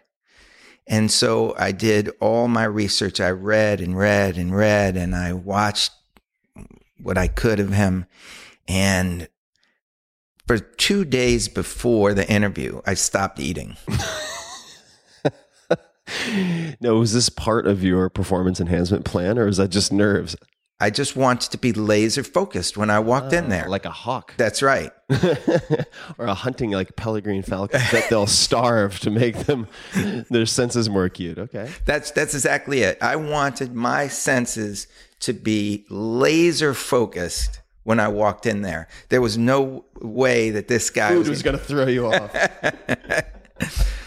So I'm outside of his apartment in, in New York, like a half an hour early. I'm just pacing back and forth. Like, there's no no way he's going to take you apart. You're going to stay with him, Cal. You're going to you. This guy is amazing, but you're going to stay with him. Finally, the appointed hour arrives. It's like 11 in the morning. I go and knock on his door. The door swings open and he throws his arms out wide and he says, Welcome to my home. And then he starts rubbing his hands together and he says, with a big smile on his face, A little scotch? now, I, I, now I'm screwed. Now I'm screwed because when I traveled around the world, if you offered me something to eat or something to drink, I drank it or I ate it. I mean, uh, like I did some crazy stuff. I remember going to the Nile uh, for the first time and just walking up and drinking out of it just to say, okay, I'm at one with you here. And, you know, the next three days, I couldn't leave my hotel room. I was over the toilet. Uh, but that was my mentality. I, if you serve it, I have ultimate respect. I will, I will eat it or drink it. And so now he's saying, have this scotch. And I know if I put this scotch to my lips within 20 minutes, I'm going to be like slurring my words out of it because my, I'm just too clean for it. right. And so I looked at him and I said, God, I just, it, I, I regret it. it. It gives me shivers just to repeat it. I said, how about a little water? and he looks at me and his nose goes up in the air and he says, Oh. And in that oh was, it's going to be that kind of interview, is it? And the interview was done. Yeah. It was just, I had not respected him. And look, my, my whole way of interviewing is I'm going to make you feel like you're at home. So here is a guy who opened the door to his home, threw out his arms to embrace me, offered me, who, who knows, probably, you know, 50 year old single malt.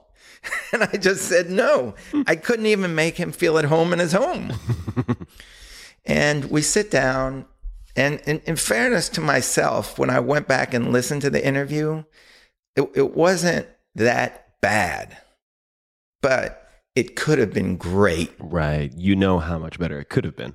Yeah, because I just set the thing, I, I just set it off on such a wrong note. And it ended way earlier than it should have ended. And I walked away as saying, You will never, ever do that again. like that, that is a mistake you never should have made. And I hope you learn your lesson. So what happens? The aftermath is a good part of that question because okay, I'm getting ready to hand the piece in, and I'm just making it work. It's like it's one of those. If, if you're a pole vault and you're just getting over the bar, I, I barely clearing it. Yeah, and and it's like shaking, like you've nicked it, and it's shaking. But but I feel as I'm about to hand it in that it's still it's still there, and I'm coming down, and I'm gonna have soft landing here. So, and I get a phone call, and it's uh, bad news, Cal. Bad news from the editor. What, what's going on? Well, William Buckley had written a piece for Esquire like 30 or 40 years ago and there was some problems with it and a legal agreement was made between William Buckley and Esquire that that piece would never again run. It would never be republished. And Esquire had just put out a huge book of like great stories. Oh, including his piece. Because what happened is there have been maybe eight editors in between the time that happened. Right. Too many regime changes. Yeah, and nobody knew about this. Only Buckley and his lawyers knew. And they basically said, hey, get that book off the racks. You can't do this. And so they said, there's just no way we can run the interview. Oh, man. I got a reprieve. You got a reprieve. I got a reprieve. Got a pardon at the last minute. That's right. I got a last minute pardon. And the lesson was the truly important thing because I will never, ever go into an interview like nervous because it serves no purpose. It only hurts you. So, were there points in the future when you felt the involuntary nerves kicking in? And if so, what would you say to yourself? No, because the, the experience like scarred me. Remember the scotch. and you know, like now, like I'll take ice cream into interviews. Yeah. Uh, so you skipped the the Peregrine Falcon prep after yeah, that? Yeah, ne- never. Look, do the prep.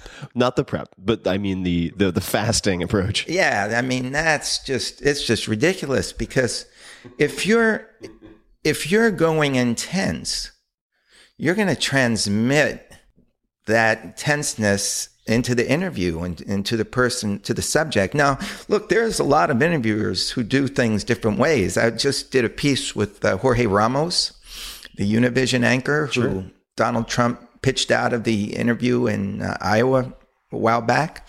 And his, he has like completely different approach he he goes into the interview as if it's a war, uh, because a lot of the people that he's interviewing uh, could have been dictators or people who, uh, like presidents who took power in unscrupulous ways, and he knows he's he may only have like a few minutes. He may be getting thrown out, so he's going to come at them with like the toughest questions Biggest right at the start. Right at yeah. the bell of the first round. That's right. It, yeah. And and he he's had a great career out of it and but he, look his background was completely different from mine cuz he grew up in Mexico where basically the media was censored. So he was a reaction to that. And everything he does is a reaction to censorship. It's a reaction to people having power and taking advantage of those who don't have it. And he sees journalism as more than just asking a question. He sees it as like defending people. Right. And I really don't go into an interview to, to defend anybody. And in fact, it's, it's kind of interesting because, uh, like some people say, well, what, what happens when you get people who lie to you? And I say, I, the way I write, it's impossible for somebody to lie to me because I write in other people's words. So if they lie to me, their lie is going to be printed on the page exactly the way they told it. And so basically, the truth is they're a liar because anybody who knows the truth is going to know that they lied. So, very, very different styles. Very different styles. So we were talking yesterday about some prep that I was doing for an interview where I wanted to watch a movie, and uh, we we ended up watching a good part of it together. Uh, but I was nervous that I wouldn't have the chance to see it beforehand due to some technological issues.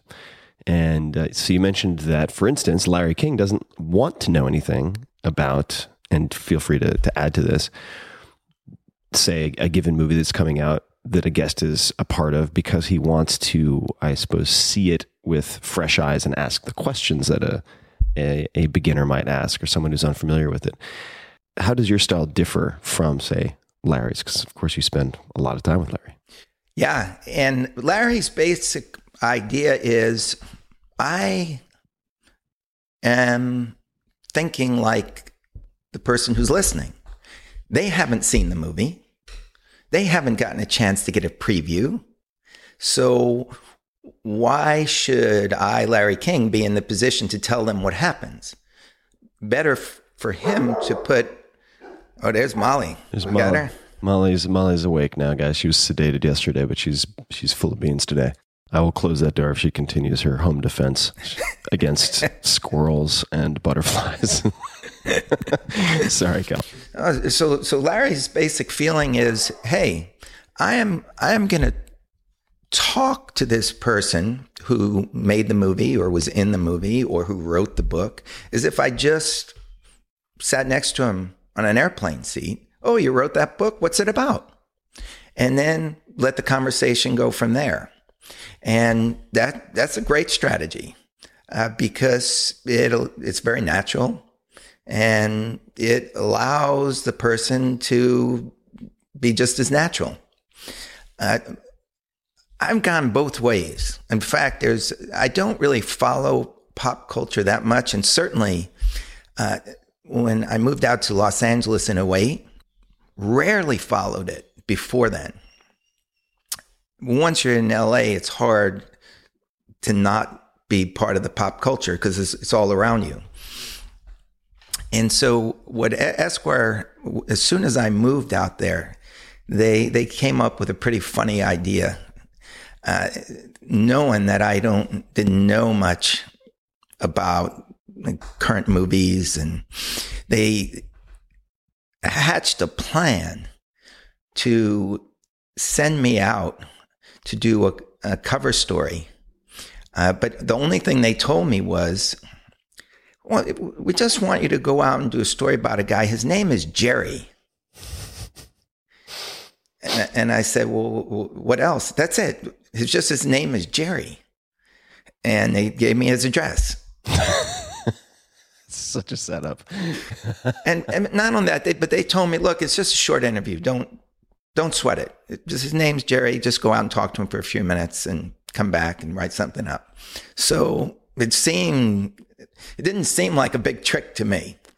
In the meantime, Gerard Butler, the actor, is waiting in his house and he's like appeared in a, f- a few movies at this point one of which was uh, 300 another one was phantom of the opera i hadn't seen either of those movies and i had no idea who he was and he is sitting at home getting his first cover story for Esquire. He's consented to a three hour interview. A few minutes. Yeah, I'm going in a few minutes for Jerry. And he's thinking, okay, cover story, Esquire. And so I knock on the door and I say, you know, hey, is Jerry here?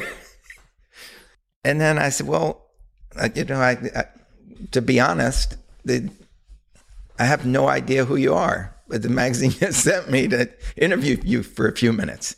And he's looking at me and he's like, his eyes are like squinting, like this guy's putting me on. This guy's putting me on. And I said, no, no, no, no. Really, I have no, I have no idea who you are. And then, like, he, he's caught between the squinting of the eyes and then like there's a smile on his face because he like he's an actor who can go with it and so he he wants to go with it but he's wary No, you know, this understandable. This, yeah, this is a setup. This is a setup, and he keeps looking for that little string to pull that's going to take the garment and just unravel it and prove that I'm an imposter. But there's nothing he can do because I have no idea who this guy is. and so instead of saying, "What do you do?" I just acted like I had met him, I, and I said to him, "You know." The, the good thing about this is for 10 years, I traveled around the world and I would just get on trains and sit next to people and we just go and get a chance to meet each other. So why don't we just approach it like that? And so he's, oh, okay, okay. And I said, like, where you from? And just that question, like, I don't believe you. I don't believe it. I don't believe this. And then he starts telling me he's from Paisley in Scotland, and I, I and I think I, I, at first I couldn't tell if it was like is it Australia, is it England, is it Scotland? The yeah, accent. yeah. And then I said Scotland, and he yeah yeah yeah, and then he starts giving me his background, and it's only about. 20 minutes into the interview where it comes out and then like I started to act. And I said, "Oh, you're an actor." and he says, Oh, this is just the biggest bunch of malarkey. Like, I know you're a film buff. This whole thing is being recorded to put me on. I no, dude, no, I have no idea who you are. And now the rest of this interview, he's like trying to prove to me that he is like a world class actor. God, poor guy. And the, the amazing thing about it was like we're talking, we're talking. I still, it hasn't occurred to me that this is a cover story.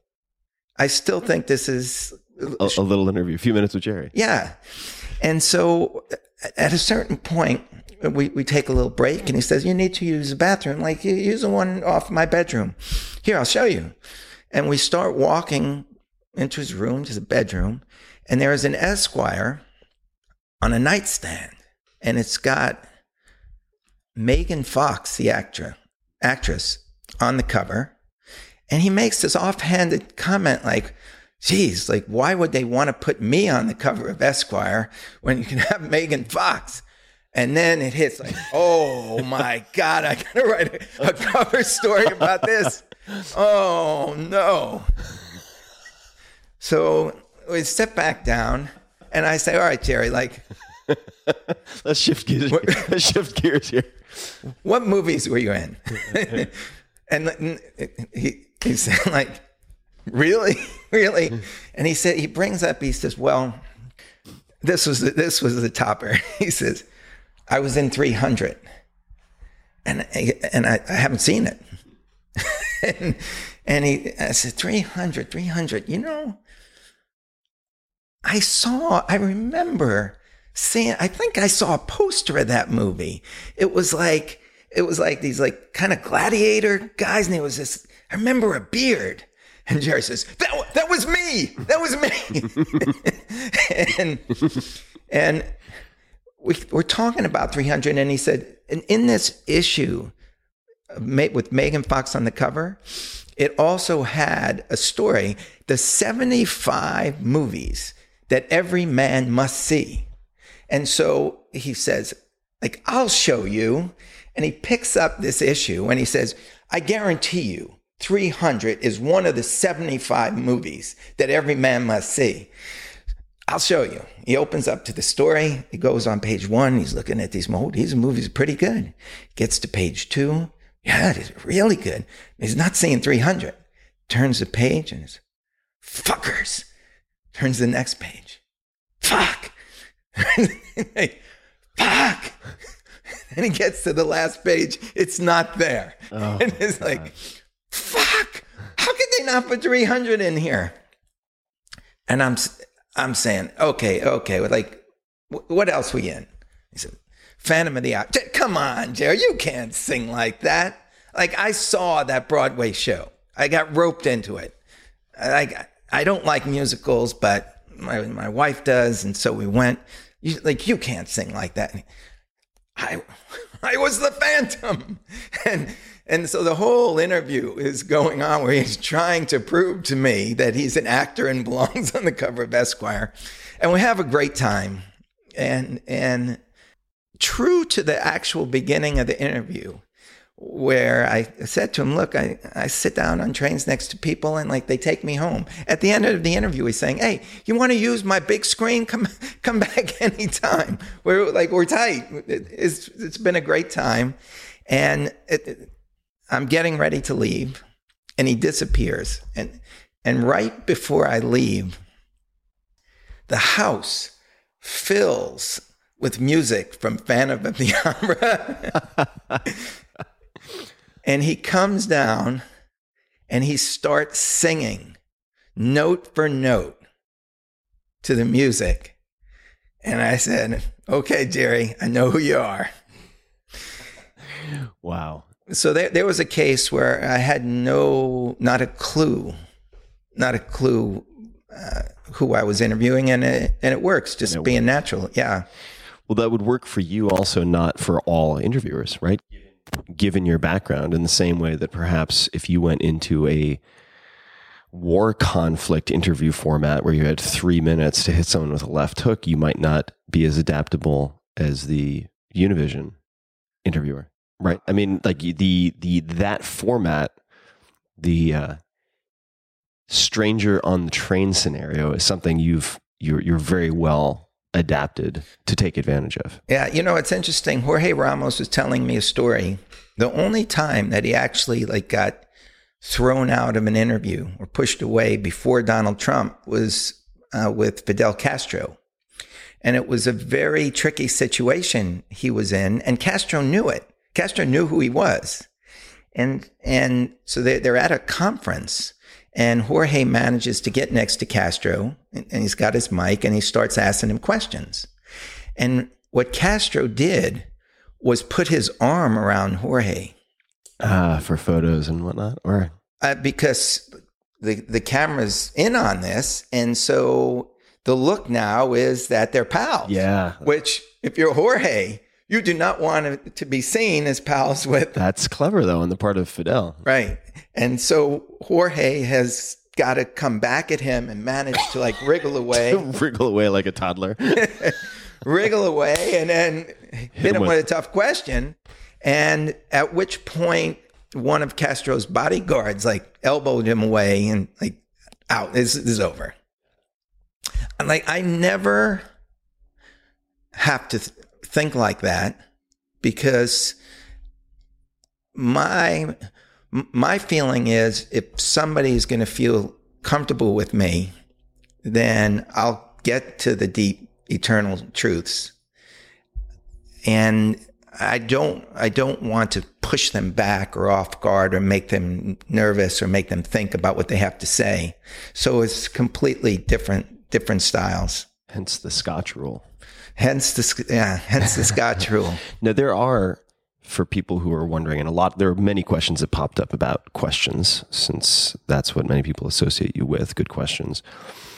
And I feel like I should mention that there are very contrasting styles, even uh, uh, very different from both Larry's approach, your approach, and Jorge Ramos's approach, such as James Lipton inside the actor studio. He and I've I've spent time with some of his researchers who have I've paid to look at past transcripts of my podcast to try to help me improve.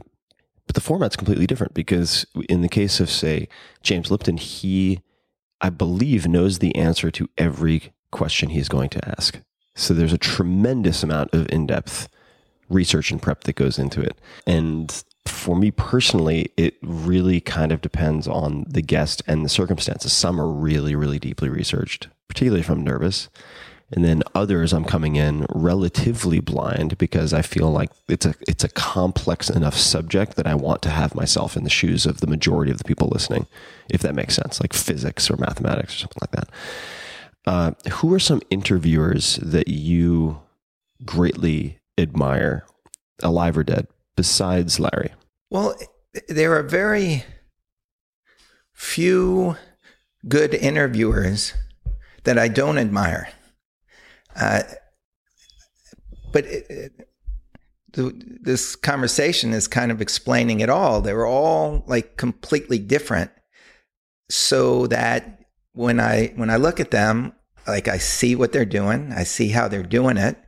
I like I admire Barbara Walters, and I I know that like she has scripted her interviews a little different from Lipton because she doesn't know what's coming, but she's got question number one, question number two, question number three. She like she's storyboarded. Right, there's a progression. And there's an arc.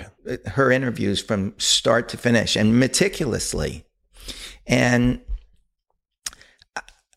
I, I see how it, she makes it work for her.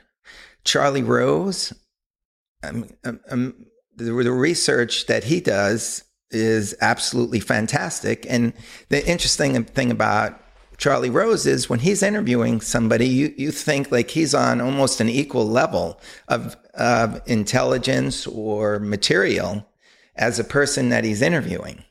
And like that works, that works great for him.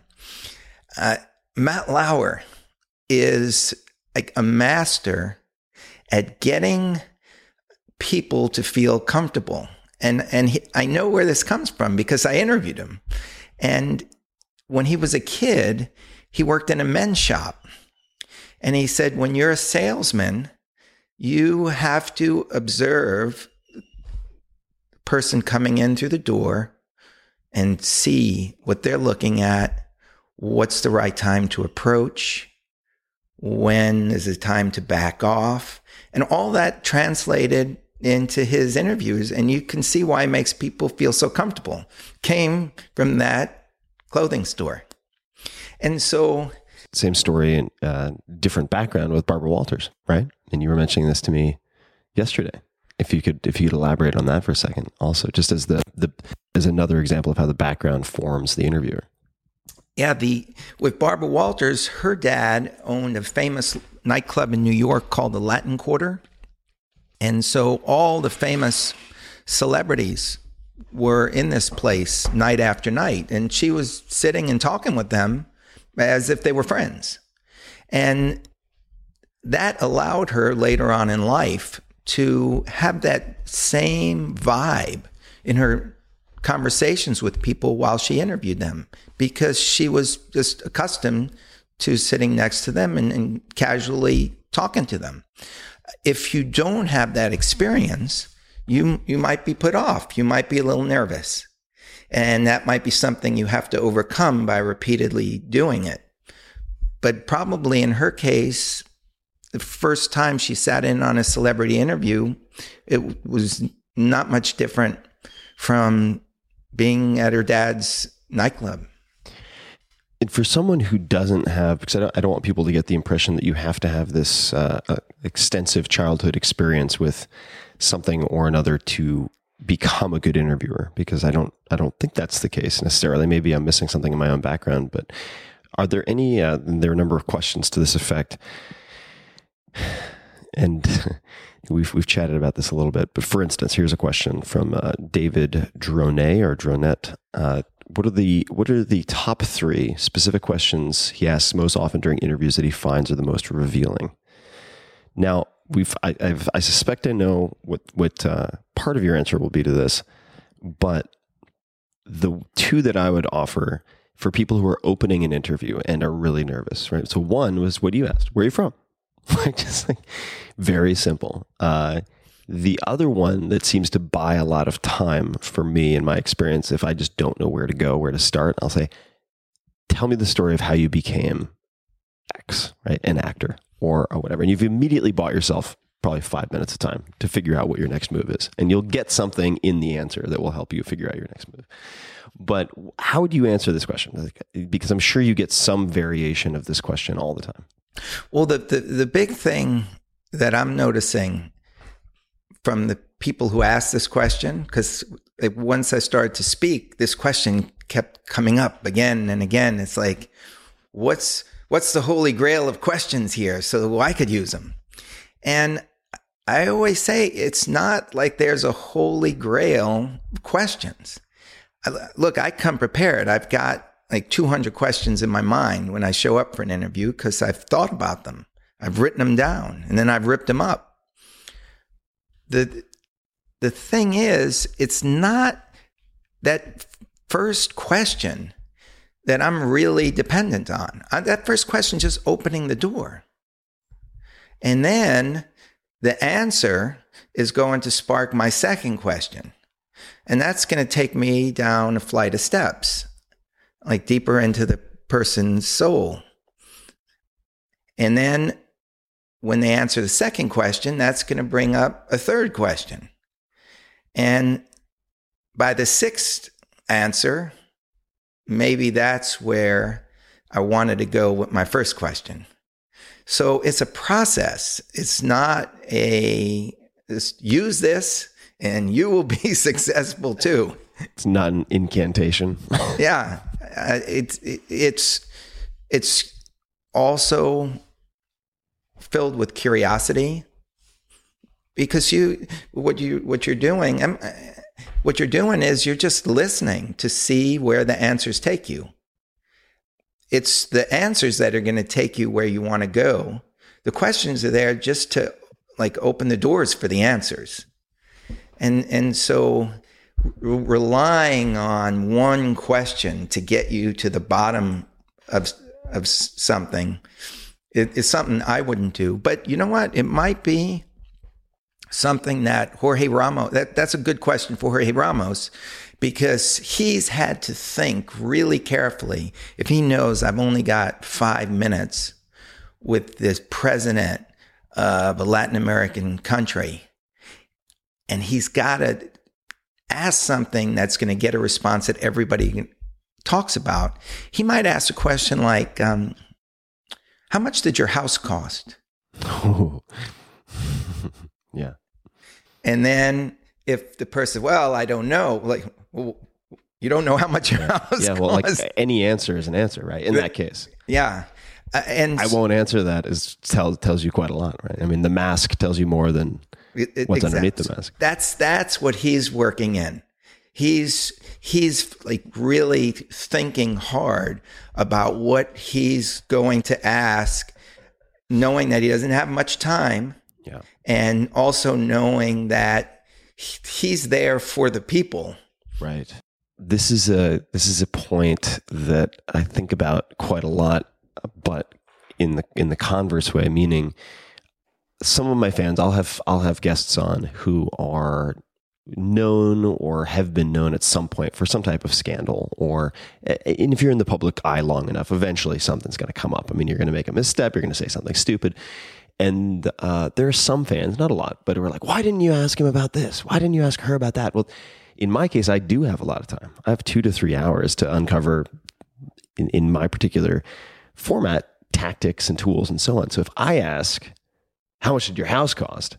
That's the equivalent of not accepting the scotch times 100, right? They're just going to, they'll go, oh, oh, it's one of these. yeah, yeah, yeah, and the doors get shut. That's, yeah. And that's effectively the end of the interview. Even if it lasts another two hours, they will not, they will not give me anything they wouldn't give a stranger who's potentially hostile. And so it's a completely different, uh, different set of it's a it's a different style of interviewing. Um, but you know what? There, the, the way the way I would approach that is like not with a direct question, but just by allowing the conversation to circle around that area and invite him or her to explain the scandal through that. And then, then you can be into it. Best example I could give you about that is when uh, Larry King was just getting started in Miami on radio. He was sitting at a table uh, with a, a friend of his at the time, Jackie Gleason, Honeymooners. Yeah, for sure. Uh, so they had become friends. And Jackie had asked this question around the table, uh, like, what's impossible? I guess there was a doctor at the table that, that said, like, we'll never have artificial blood. And it gets to Larry, and Larry says, What's impossible? I have a three hour radio show. Uh, getting Frank Sinatra to appear on my radio show, that's impossible. and Jackie Gleason pointed to him and said, You got it. And as it turned out, uh, Frank had been doing a concert and uh, or a series of concerts and lost his voice and like needed to be replaced one night and he called Jackie and he said hey Jackie can you go on do like a comedy bit for me so that nobody's upset and uh, Frank says I owe you one and so after that conversation with, with Larry and the others Jackie calls up Frank and, and says, Hey, Frank, this is the one. There's this kid, Larry King. He's just starting out in radio, Miami Beach. He's got a three hour show. I need you to go on for three hours. Frank says, You want it? You got it. Now, nobody can believe this is like a little radio station. and at the time, I'm, I mean, imagining that Sinatra's the, the, the biggest of the big. Yeah. Not, not only that, but like Frank as his PR guy points out, the, the public relations guy is basically employed to say no to all these requests like this. I'm very familiar. and so they call up. The, the people at the radio station can't believe it because Larry says, I got Frank Sinatra coming in like Friday night or whatever night it was. And the radio wants to do all this publicity. And so that they say, like, are you sure he's going to show? This is a little station. It's not a, it's, Larry King is not big time. This is what made Larry King big time. And like the radio station is calling over to where Frank is staying, asking just to get a confirmation. No response, no response, no response. Finally, whatever, the, the show was on at nine o'clock, like at two minutes to nine Frank comes through the door with his publicist, and the publicist pulls Larry aside and says, I don't know how you got this because my job is to not let this happen. but he said he wants to do it. Okay, I'm just telling you one thing. You do not ask about the kidnapping of his son. Hmm. Just don't. And Larry is young and so grateful. After, whatever you say, whatever you say. And the interview starts, and Larry's like dumbfounded. So he says to Frank to talk about starting an interview. He says to Frank, "Where are you from?" No, no, I'm just kidding. Even better, he says, "Why are you here?" and Frank explained, and, and Larry didn't even know the backstory. Oh wow! And so Frank is ha- having to explain to him, well, Gleason substituted for me and I owed him one. And then he said, Frank, this is the one. And so I'm here. And the interview starts going and starts going. An hour passes or whatever. And midway into the interview, Frank is feeling very comfortable. And, and Larry says to him, Do you feel, Frank, you've ever gotten a bum rap? And Frank says, Absolutely. Like in the case of my son getting kidnapped and then just goes into the whole story. And so Larry didn't ask the question directly. He just made Frank feel at home. So that is more like where I line up as as a, as opposed to the style of going in there and say we got Sinatra. Let's let's see corner we, of the wild beast. Yeah, he's the camera's in front of him. If we ask him about it and he doesn't want to answer, we're still going to get his reaction. I, that I, I don't I, I don't go that way. It's also very in from my perspective, a very mercenary way of doing things and very transactional way. Uh, contrasted with if if you take the approach that Larry did, he's developing friendships, not just good tape, right? Over time. I mean, he's, yeah, and, and exactly. and I mean, at least I would say a third of the guests that I've had on the podcast came as recommendations from other guests and introductions.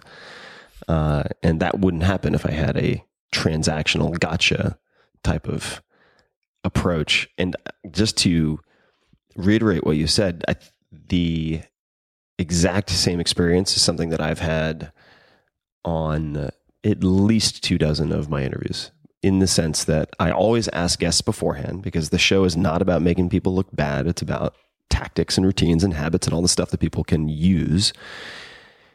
I'll ask, is there anything you really don't want to talk about or prefer not to talk about? And uh, not uh, not often, but every once in a while, someone will say, "Yeah, I really don't want to talk about X." And if I make them feel comfortable, and if I do one thing, which uh, Neil Strauss, who's a very uh, very good writer and very accomplished interviewer for Rolling Stone and New York Times, he said to me, "If you want them to be vulnerable, be, be vulnerable yourself. Like give up some details of your life that are very vulnerable." So I made that a habit. And in, I'd say, half of the cases, they end up talking about exactly the thing they said they didn't want to talk about. They bring it up themselves. It, it, it only makes sense because when people feel comfortable, then they're going to speak normally. Yeah. They're going to forget they're being interviewed. And later on in life, Frank actually wrote Larry uh, a note that in it said, you know, you make the cameras disappear. And th- I think that's what you, as an interviewer, want to do. I'm, you want to make people forget they're being interviewed and just speak with you naturally. Now, that's just my style. Other people, they want it to be known it's an interview. If you show up with a pad in front of you and cameras, then it's an interview.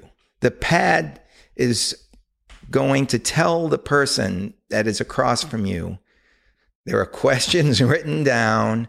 This is an interview. Be advised. And so I, that's that's just something I would like never never do. But that's just me. That's just my style.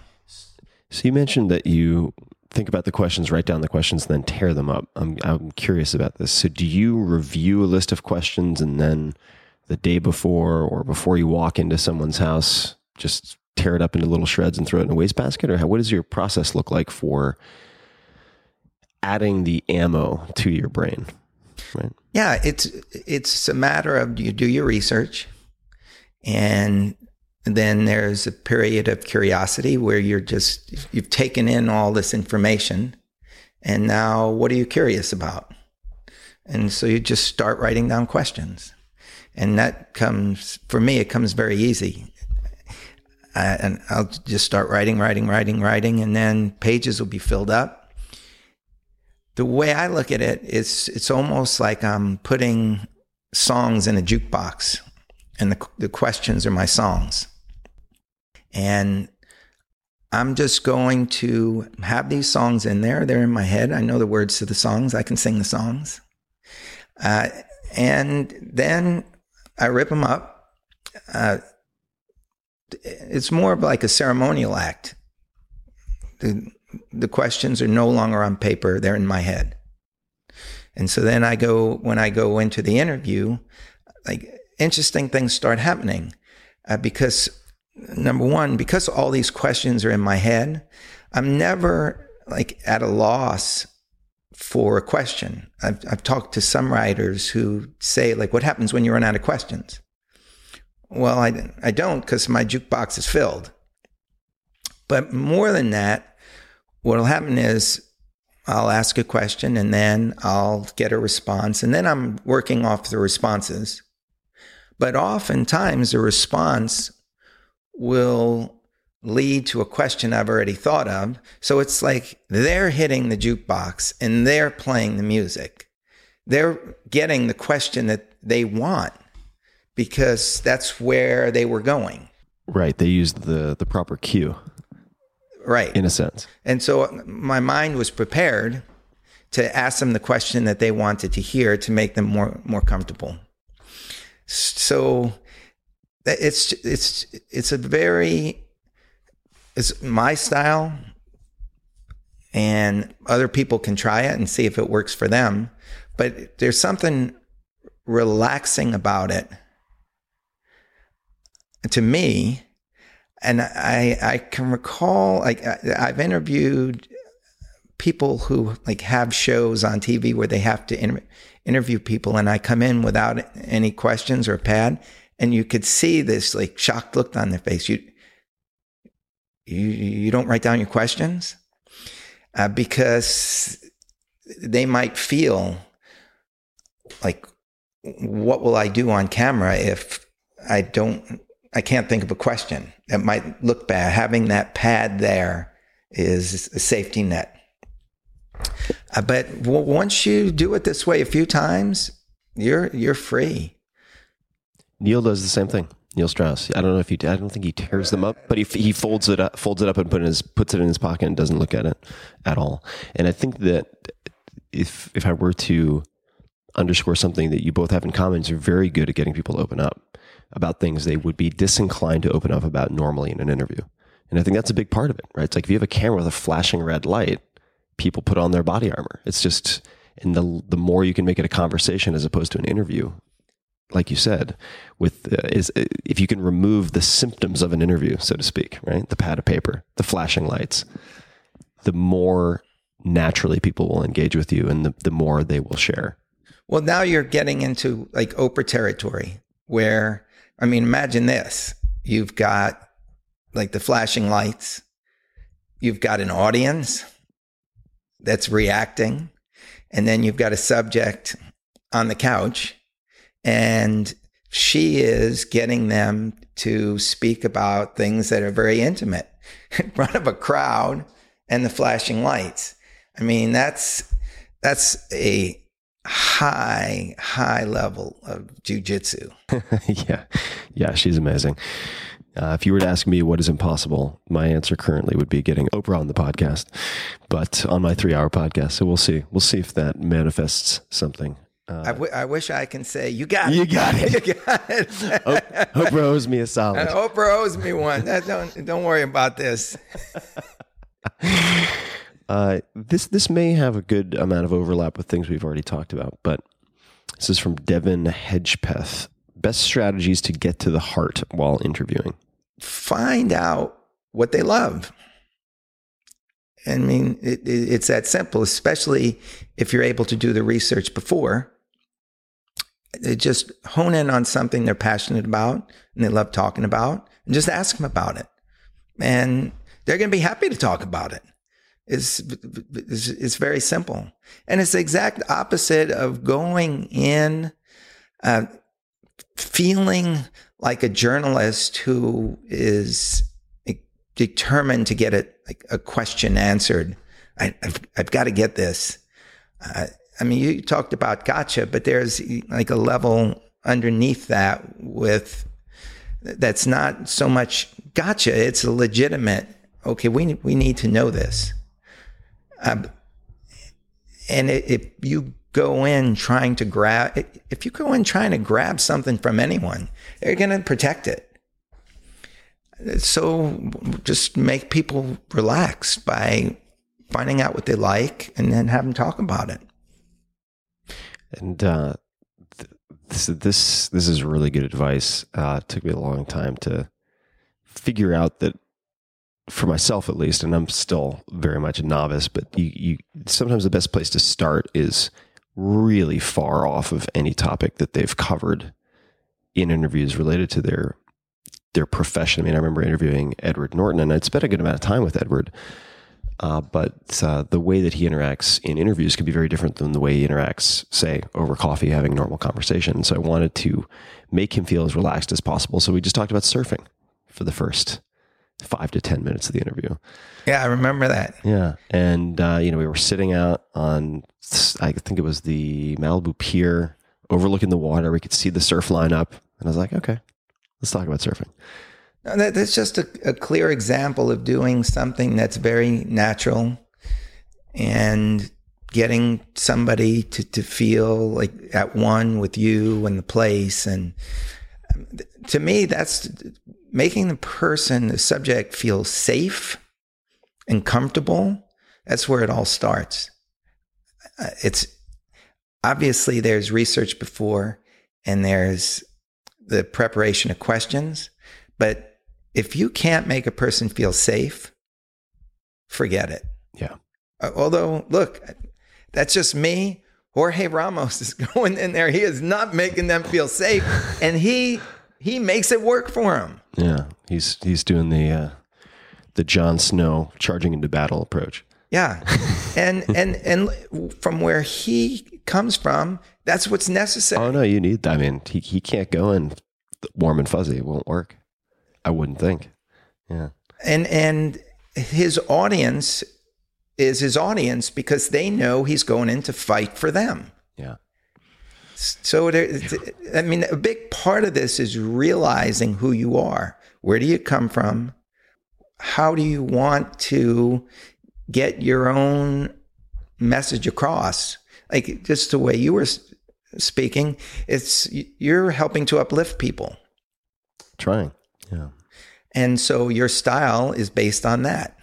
I don't know that that I ever like looked at an interview as a way of uplifting somebody, but it's it's it's a very interesting way for me to look at it because interestingly, I don't do it in interviews, but when I give speeches or workshops, that's that's what I do. I'm uplifting people. That's the intention. Yeah, and it you know we've been talking about this over the last couple days, and you just lit the light bulb in my head because I I've been saying to myself, well, what what's going on?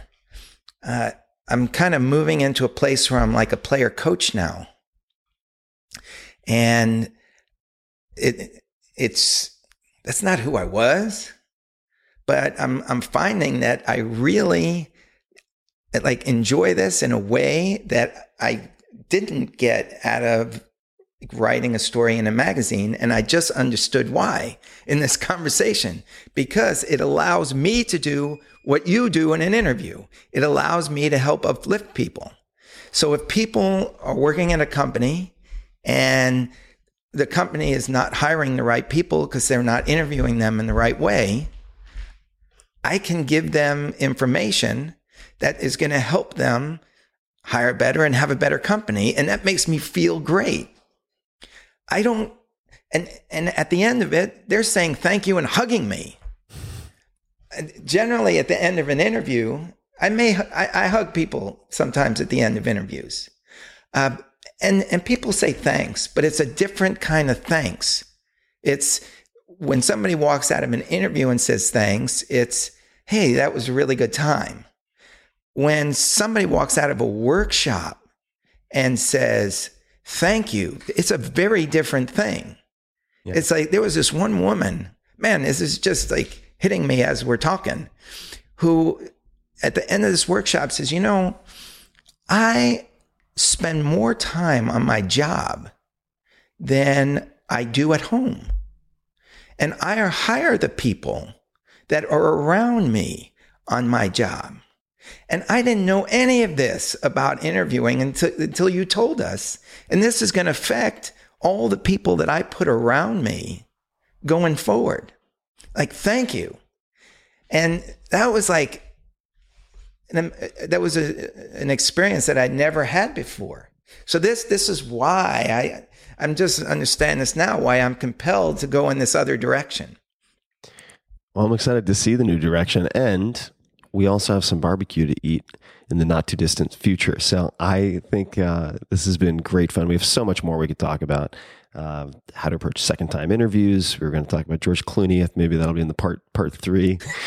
There's so much, so much that we could cover, and so many great stories. But where can people find you online, and where can they say hi? Uh, we got calfussman.com, and uh, I just got Kevin, the manager, to uh, make sure that you send an email in. He'll get it to me. Kevin the manager. Kevin, the manager. He'll get it to me, and uh, we'll get back to you.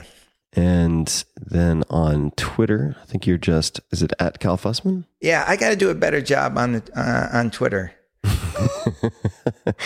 I'll have you, uh, I'll see if I can get Jocko Willink to sit you down and give you a tutorial. You know, he's it's got plenty to do, but he's doing a great job on Twitter. I'd love to meet Jocko. That, he's that he's a great talk. He's incredible. Yeah, he's an, he's an incredible human being. Tough, tough young man, that Jocko. Uh, well, Cal, this is always so much fun. Thank you for taking the time. And uh, I think I need to feed you more yerba mate, man. That, that was that was a hell of, that was a hell of a tear. That was good. Well, you know what, what what people don't realize is uh, we don't know if the last installment was affected by the last tea. This this caramel tea that I didn't realize like puts you away. It, That's right. That's right. So last night I, we uh, we been having tea, and I was like, "Cal, you want some tea?" He's like, "Sure." And there's a big c- collection of tea. And so after we did the evening, the PM session interview yesterday, I said, "Cal's like, yeah, I really I like this tea," and uh, he pointed to the caramel bedtime tea, which literally in the past when I've taken it has made me feel like Leonardo DiCaprio at the payphone in Wolf of Wall Street. I remember. Yeah, yeah, yeah. And I was like, holy God, I can't believe you're even standing right now. so very impressed you powered through that. So yeah, we'll, uh, we'll, we'll focus on the, the South American stimulants, meaning yerba mate in the future, perhaps.